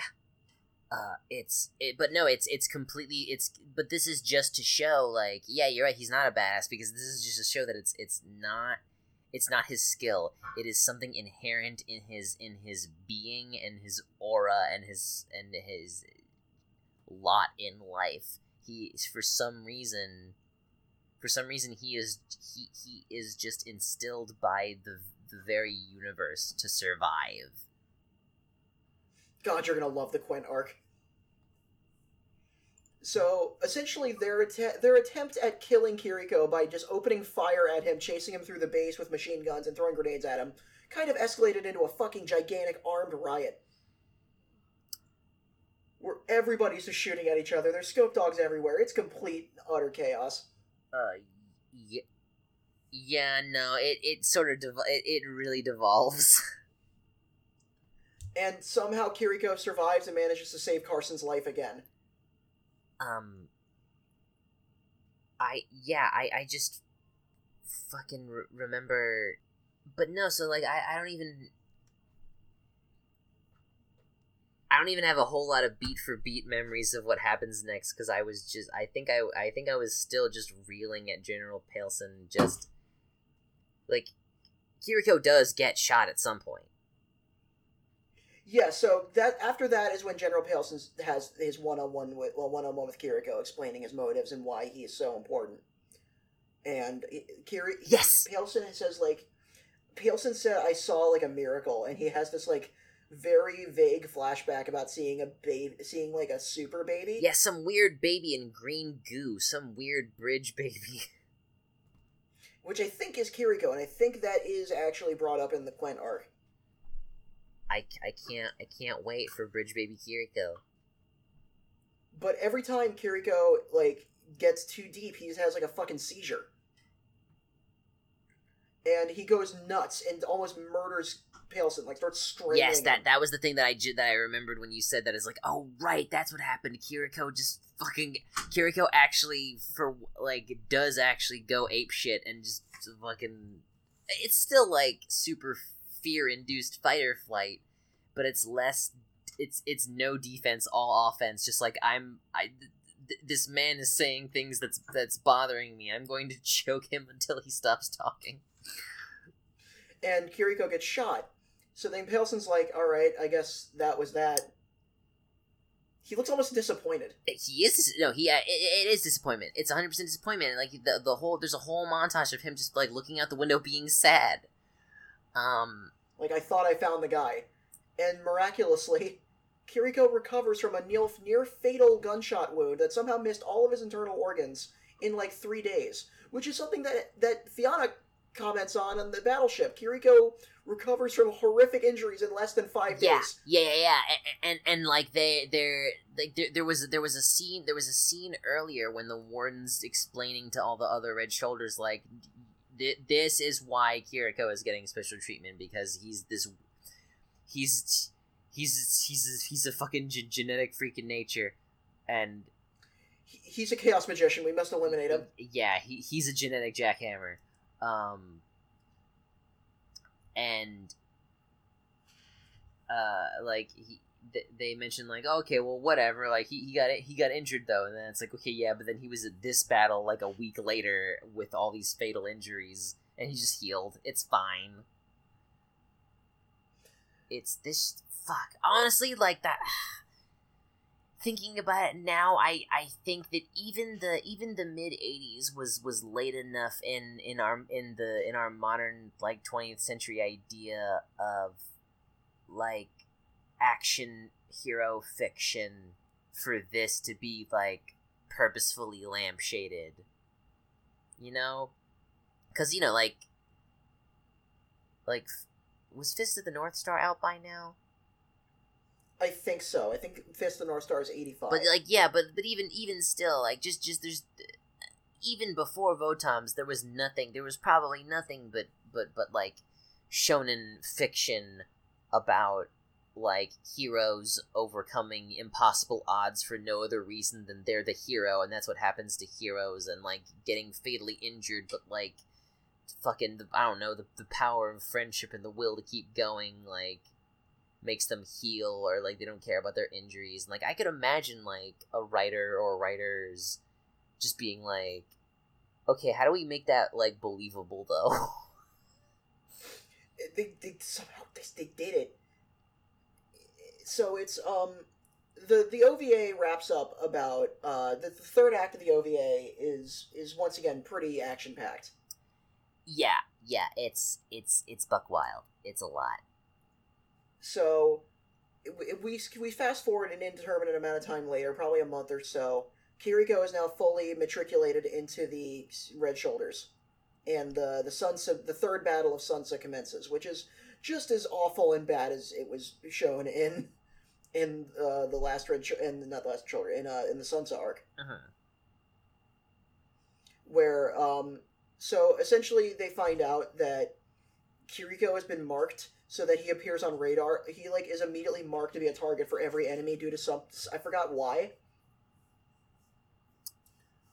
Like um they they yeah, it's like um Carson not Carson. Uh, I think Lyman is like Kiriko go go do reconnaissance with Carson. By the way, take this locator so we can track you, but also the enemy will probably just immediately pick up on that signal. Yeah. As it's just more tests to see if we can let's just let's just throw Kiriko into situations where he ultimately 100% should just die. Fuck. and he doesn't. Carson. So this is when Kiriko finally has another big flashback where he sees himself as a kid on the surface of Sunsa. So I guess that means that's Kiriko's home planet too, which makes the Sunsa arc even more fucked. Yeah, that's yeah, no, totally, that's true. It it might have tap. Oh no! What if um? What if what if what if Sophie is Kiriko's mom? Oh my god! Aw, um. That'd be Buck Wild. That's my that's my that's my head canon. That's my angst fic. Your I was with your sad stuck Yeah, fiction. absolutely. Your sad stuck fanfic. Um, So, um, essentially, Kiriko, like Carson dies, and um, and he's and he essentially reveals like, "Hey, listen, dude, it's okay that I'm dying. I accomplished my mission." And Kiriko's like, "What?" He's like, "Yeah, I was sent here by the other higher ups in the military to get dirt on Pailsen, and I've got like enough to fucking ruin his whole career." I'm about to ruin this man's whole career. and he yeah which i like and because like because like uh, he's like i know what the red shoulders are up to i know what pailsen's been doing this is all fucked up and i the, and everybody knows already so don't worry we got it to which then kiriko goes around in the middle of this huge battle and just destroys lyman yeah, no, it it Ki- Kiriko absolutely just pops off, and like again, like from my from my viewing perspective at least, like still undermines the wow cool robot because the like the the gravitas of the situation and like his motivations and the framing of it all is just so like so intense but not in terms of like the beat the beat for beat of like a of like a battle, but just like like watching Kiriko just like have nothing to fucking lose anymore, and just popping off at people is buck wild. what so then it ends i loved the ending of this ova where it was like Pailsen is is essentially watching, and like you, you could hear the other generals talking, like, "Oh, we got dirt on Pailsen. He's fucking. His days are numbered." Oh, I, I do I do want to say that before before it cuts away from the battle, the narration just kind of says the battle raged on for three fucking days. Yeah, So, so to, to to imply that Kiriko was just in a scope dog for fucking seventy two uninterrupted hours, like killing people. Yeah. Um, Oh my god, it, it's like. I, I, I want like I, I know like there's there's battles from World War One and Two that lasted weeks on end, but like like Ki- you're not constantly at the front. But I just believe I could totally believe that Kiriko was in active combat for seventy two hours. yeah, yeah, no. Um, I'm glad, and that's the thing. Like, I'm like they don't they don't show like, there, there's so much that there's so much that this show show like tells but doesn't show, and it's to its advantage. Like that, just one off comments like the battle went on for three days. It's like it, it went on for what? Because the la- It reminds me of those of those moments in Blame where it would be just give you like an it- like a crazy amount of time, and it's like 386 years later. yeah, we've been on this we've been on this elevator for 386 years Christ. because that's just how big the world of Blame is. Mhm. God, Blame was good. Killy and Kiriko would be friends. Yeah. uh, go back go back and listen to our episode about Blame, and also read Blame because the since we recorded that, they came out with some nice uh nice uh, pub, uh, localizations of that. Nice new translation. The only problem I have with it is that they call Kelly Kiri, and I don't like it. Oh yeah, He's Kelly, damn it. yeah, because he But that's the he only kills. problem. That's what he is, yeah. Please read Blame. I have four out of the six. Um, com- uh, I think it's called the Master. Edition, and they're just releasing one for Noise now, Oh, sick. And it's labeled as zero, so you can put it right next to your sh- on your shelf and be like, put it right next to the Blame ones. It'll look good. Uh, But yes, they're, so, they're doing like a military parade type deal that they're often want to do when they wanna when they wanna fucking jerk off about how cool they are. and all the red shoulders are going by, standing in front of their their their scope dogs, and then it like I like how the audio kind of cuts out because he Pailsen is in complete shock and disbelief that four individual motherfuckers are alive. Yeah, no, it's It's like- great, and like, but but like before that, because what you were saying before was just like while Pailsen's there, like two or three people down across from him, all the other generals are just like, "Yeah, we fucking got this fool," uh, and they're just talking dirt on we him. got we got this talking guy. dirt on him right next to him, and then on the cherry on top is like the the last red shoulder OVA gang, like on their own fucking float, and that and not only is he shocked that they're alive at all, but they they they stand out to everyone else too because everybody else is just standing at attention like good fucking cogs in the fucking machine and like each one of them is just doing some very subtle kind of fuck you pose to everybody in the fucking parade. Like one of them smoking a cigarette. Um and they're just being so nonchalant and Kiriko is sta- arrogant I like how Kiriko mouths something, Yeah. and they don't. That was so Cause, good. Because they, I, I, for, I forgot to mention that earlier. He mouthed something and it scared the fuck out of Pailsen, and I was like, "What the fuck did Kiriko say?" And then he did it again at the end of this one. I was like, "What the fuck did Kiriko say?" it's like the muted line at the end of Evangelion, Do we ever know, Devin? where I don't know. Shit. I don't know. We got to watch the Quent arc, but that was that. That's Last Red Shoulder. What are you? What? So have you? Now that we've talked about Last Red Shoulder for about eighteen minutes, what? Not Last Red Shoulder. Fucking Roots of Ambition. Vo- Armored Trooper Votoms. Red Shoulder document the Roots of Ambition. Yeah. Uh, I I like it, but it's but specifically because you told me that the this next season is gonna be relevant to it. Um, because because like w- what I was worried was that this was some like one off out there entry in the Votoms franchise meant to like isolate meant to meant to retcon Kiriko in some way, you know? Yeah. Um it would be like if, if new types as a as a phenomenon were like exclusive to a single OVA explaining why Amuro survived the one year yes, war. that's what I thought this was. Um and I'm glad to know that that is not the case.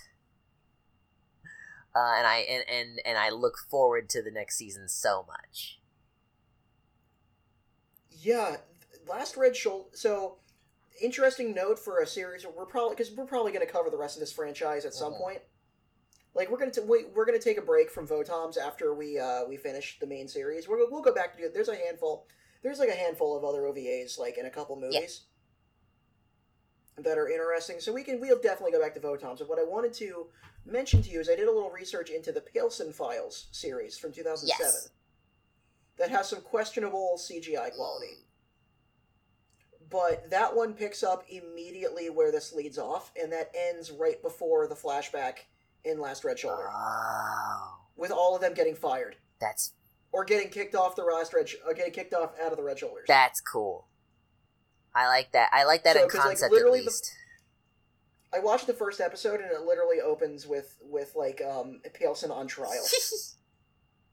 Good. Fuck that so dude. I am quite excited for the Pailsen Files. Well, he's dead as fuck. Yeah, no. hon- Honestly, I'm I'm so I'm so glad my introduction to Pailsen was his fucking death.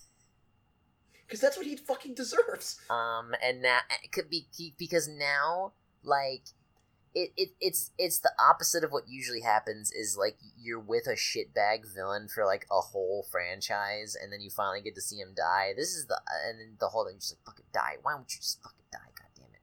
and then this is just like okay now that i know he's fucking dead every every time he's being a piece of shit at a previous point in his timeline i can just like i can just like lean back and be like i'm so glad you fucking got murdered. So it's interesting to note that this is one of the few pieces of Votoms media that didn't have the Secret Society or Kiriko's friends or Fiona. yeah. Um and i mean So it's i mean i mean and i mean that's like that's fine. That works for me like like the like the trio made a cameo at the end of Last Red Shoulder, but like I I was kind of like I I was kind of hoping that like all of the OVAs like bookended themselves like that to fit snugly into the series, but it's fine that it, it's fine that it was just the one time. Um, it's no big deal. Uh, no, I yeah, I don't have any problems with their exclusion. So do you? So I kind of forced the OVAs upon you. Do you think watching the OVAs in sequence with the show is a good idea, or would you think you, or would you rather people? Because I think Last Red Shoulder is pretty integral. Last Red Shoulder definitely. Last Red Shoulder does definitely help contextualize like the next two like the the second and third seasons for sure it it definitely does help i'm not gonna call it i'm not gonna like sit here and call it necessary because nothing's necessary uh do whatever you want i'm not your mom um I'm not a cop or yeah your i'm dad. not um It's a good Mabim Bam. That's a good Mabim Bam bit. Jesus. Um, I but yeah, but it, it I I think it's it does help a lot, and if nothing if nothing else, it, it is very fun. It it it helps. If nothing else, it's fun. It helps break up. It helps break up a long series, you know, because you you it's it's it's even easier to treat it like isolated seasons. Um, because like okay like after this story arc i have like a fun ova um I wouldn't call this one fun. But I call I call this one almost stressful.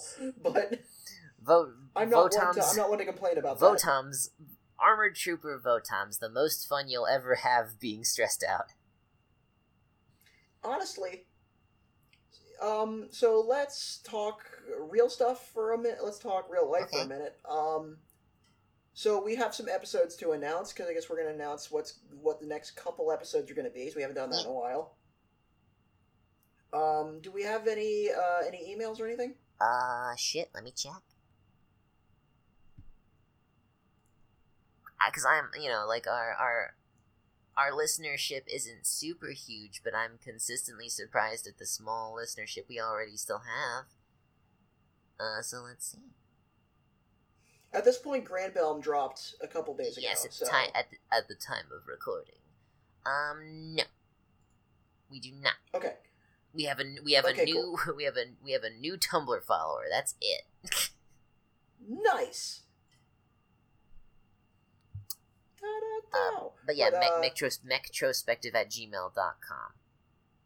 if you want If to you talk, to talk to us about literally anything, we're so lonely. Um, And we talked about a lot of stuff in this episode that we probably got wrong. So if you want to correct us, make sure you have that subject say "Hey douchebag." Yep. Um, but yeah, so our next episode after this, we're going to go back to Getter for for a- for a bit. We're going to do the uh, 2004 OVA New Getter Robo. Um, what was the Japanese going title of that? Because Armageddon's was already Shin Getter Robo. it was Shin Getter Robo, but a different kanji for Shin. Cool, great. I love I love Japanese. it's well because it's like because Shin can mean new, Shin can mean true. Oh, So which like Shin Getter being like true Getter is what we would like call you know the Shin Getter mech, but Right. new Getter Robo as in like it's a different kanji for new. Which I'm I'm unsure what the kanji they used for Neo in Shin versus Neo, or if that was just katakana. Probably katakana. I'm gonna check because it's gonna bother me if I don't. Shin versus Neo Getter. Shin Getter Robo. Tai. Neo Getter Robo. Yeah, it was just it was just ka- it was just katakana. cool. So they, they pretty much just had I, three uh, different ways to say new. Oh man, there's one of the DVD covers was actually illustrated by Ken Ah, Ishikawa. sick. um, uh, oh, he illustrated the D- all the DVD covers for it. Oh, That's awesome. Oh, what a, I love Ken Ishikawa. Don't, I'm sad that he died. hmm So is I- so is Gona she, guy. she, so she could see it. Um, that is sick as hell. I, mm, I just, I, lo- I love the way he draws robots, cause like he, could. Ken Ishikawa is like, Ken Ishikawa is is like a manga artist who absolutely fucking designed like seventies like barely super robots, but then actually learned how to draw real mechanical mecha, and then used that design sensibility to still make ridiculous super robots, and it's so fucking unique. I there's nothing like it. And so and so after that, Yeah. we're gonna finish up get uh, Votoms with the sun, with the Quent arc. Following that, we are going to be in doing a last minute addition to our timeline. Uh, Tush, do you want to announce it? So it's our first Western cartoon.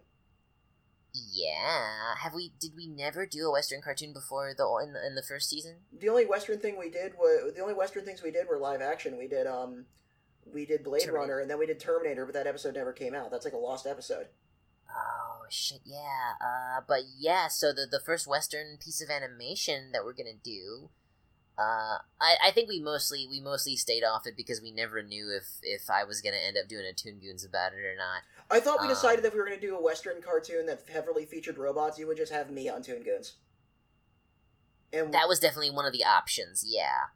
it was either we um, were going to have Nina and Carmen on this, or they were going to have Yeah. me on that. And I think also, yeah, the, we we were gonna play it by ear. I think we depending it depended on the show because there was probably also instances where you and I would have an extremely different podcast about the same show compared to what I would talk about with Carmen and Nina. Oh, that's in Um, one hundred percent. So, but regardless, um, what we are doing is Symbionic Titan, which was just announced for Netflix at the time of this recording, like yesterday or the day before, I think.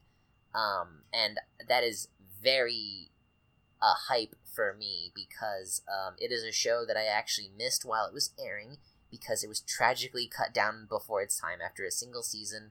But it was made by Samurai Jack creator Genndy Tartakovsky, who is an extremely important influence on me for my own art and animation. How did you feel about the new uh, Samurai Jack season?